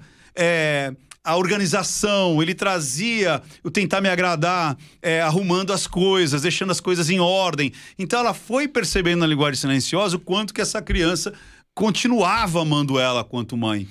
E porque era diferente os mapas, né? Como a gente estava falando. Um era mais sinestésico, outro era mais visual, outro era. E aí, esse, esse entendimento que você não vai aprender do dia pra noite, mas você vendo ali os vídeos, né, no canal Não Minta Pra Mim, não você vai aprender. Mim. E óbvio, se a pessoa quiser mergulhar ainda nisso, né, ela é, pode fazer a formação, que de tempos em tempos a gente fornece a formação é, da linguagem silenciosa. Ricardo, a gente vai ter desafio quinta-feira, agora já tá marcado. Tá ótimo. Agora eu te falo o seguinte: a mãe que tá, uma, a, uma mãe, uma mãe de favela, um pai de favela, que assistir alguns vídeos gratuitos do seu canal, ele vai conseguir se treinar nesse Vai. não minta pra mim, Vai. Pra ele ver se o filho, os filhos dele estão fazendo coisa errada e estão mentindo.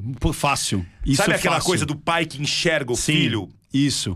Então, se eu conheço programação, programação neurolinguística, eu vou olhar para as minhas crianças em casa e vejo as Vai. mudanças de comportamento? Sim, vai perceber a diferença, a linguagem, como a gente falou, do rito, né? Do que está em volta, do, mudança de padrão, de comunicação.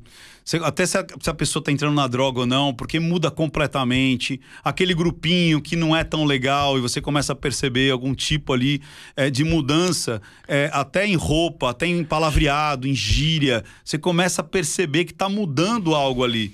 É óbvio que muitas coisas não são ruins, mas tem coisas que você já, como pai, como mãe ou como tia, né, você já começa a perceber. E aí você pode ir pra cima antes que a coisa aconteça de maneira vai degringolar. Mas entendeu? depois a pessoa fala que não, ele não falou nada e que não estava É, vendo. ah, eu não tava vendo, mas tem como. E aquele lance, né? A mentira de não querer enxergar também. Não né? estava vendo ou estava vendo? O moleque É. tava dando todos os sinais na frente dela É. que começou a usar droga e ela não viu, né? Exatamente. Ele deu o sinal que estava usando Ele droga, ele mostrou. É. Só que tem que falar só, né? É, e aí, é, ah, mas não falou, eu não percebi. Não Não, falou. mas e as outras coisas, né? Dá pra perceber. Galera, Linguagem silenciosa, não minta pra mim. não minta pra mim. Quem tá seguindo aqui agora pode ir lá, se inscreve, professor. É, é, Sucesso como empresário, sucesso como profissional. Ser humano se entende por aura, né? Leve, tá tudo, tudo violeta É, aqui em que volta. legal, é a hora que tá leve. Energia leve, pura. Eu, Amém. eu sou muito de energia. É. Você eu gosto, né, sou falador, você sabe também. Você estava falando da gente do dentro, né? Do dentro da gente, de comunicação. Seja o nome que for, Mas essa. Você falou desse. Essa pessoa que conversa com a gente, puxa a gente pro certo. É. é, você falou, tá tudo dentro da gente. Eu nunca consegui achar uma verdade na minha vida correta. As melhores estavam dentro de mim. Porque tem uma voz, né? Não sei, eu acho assim, ó. Quando você tem duas vozes. Eu acho que tem três pessoas dentro da gente. Uma é um você mesmo meio confuso, o outro é o você mesmo malvado, sempre jogando pra baixo, e o outro é um você mesmo sábio que é muito melhor do que você. Que Isso. você acha que é você e não é você. É. Então, assim, você é você mesmo e, e a sua tendência é jogar pro malzinho sempre. Irritadinho, bravinho, quer devolver, quer fazer a birra de volta, É. tal, tal, tal. Aí vem uma voz sábia lá do fundo de você e fala, pô, amor, paz, perdão, pra Pô, que vai pra que fazer isso? isso? Pra que vai fazer isso? Segue tua vida pra frente. Aí o cara fala, pô, me deu uma coisa.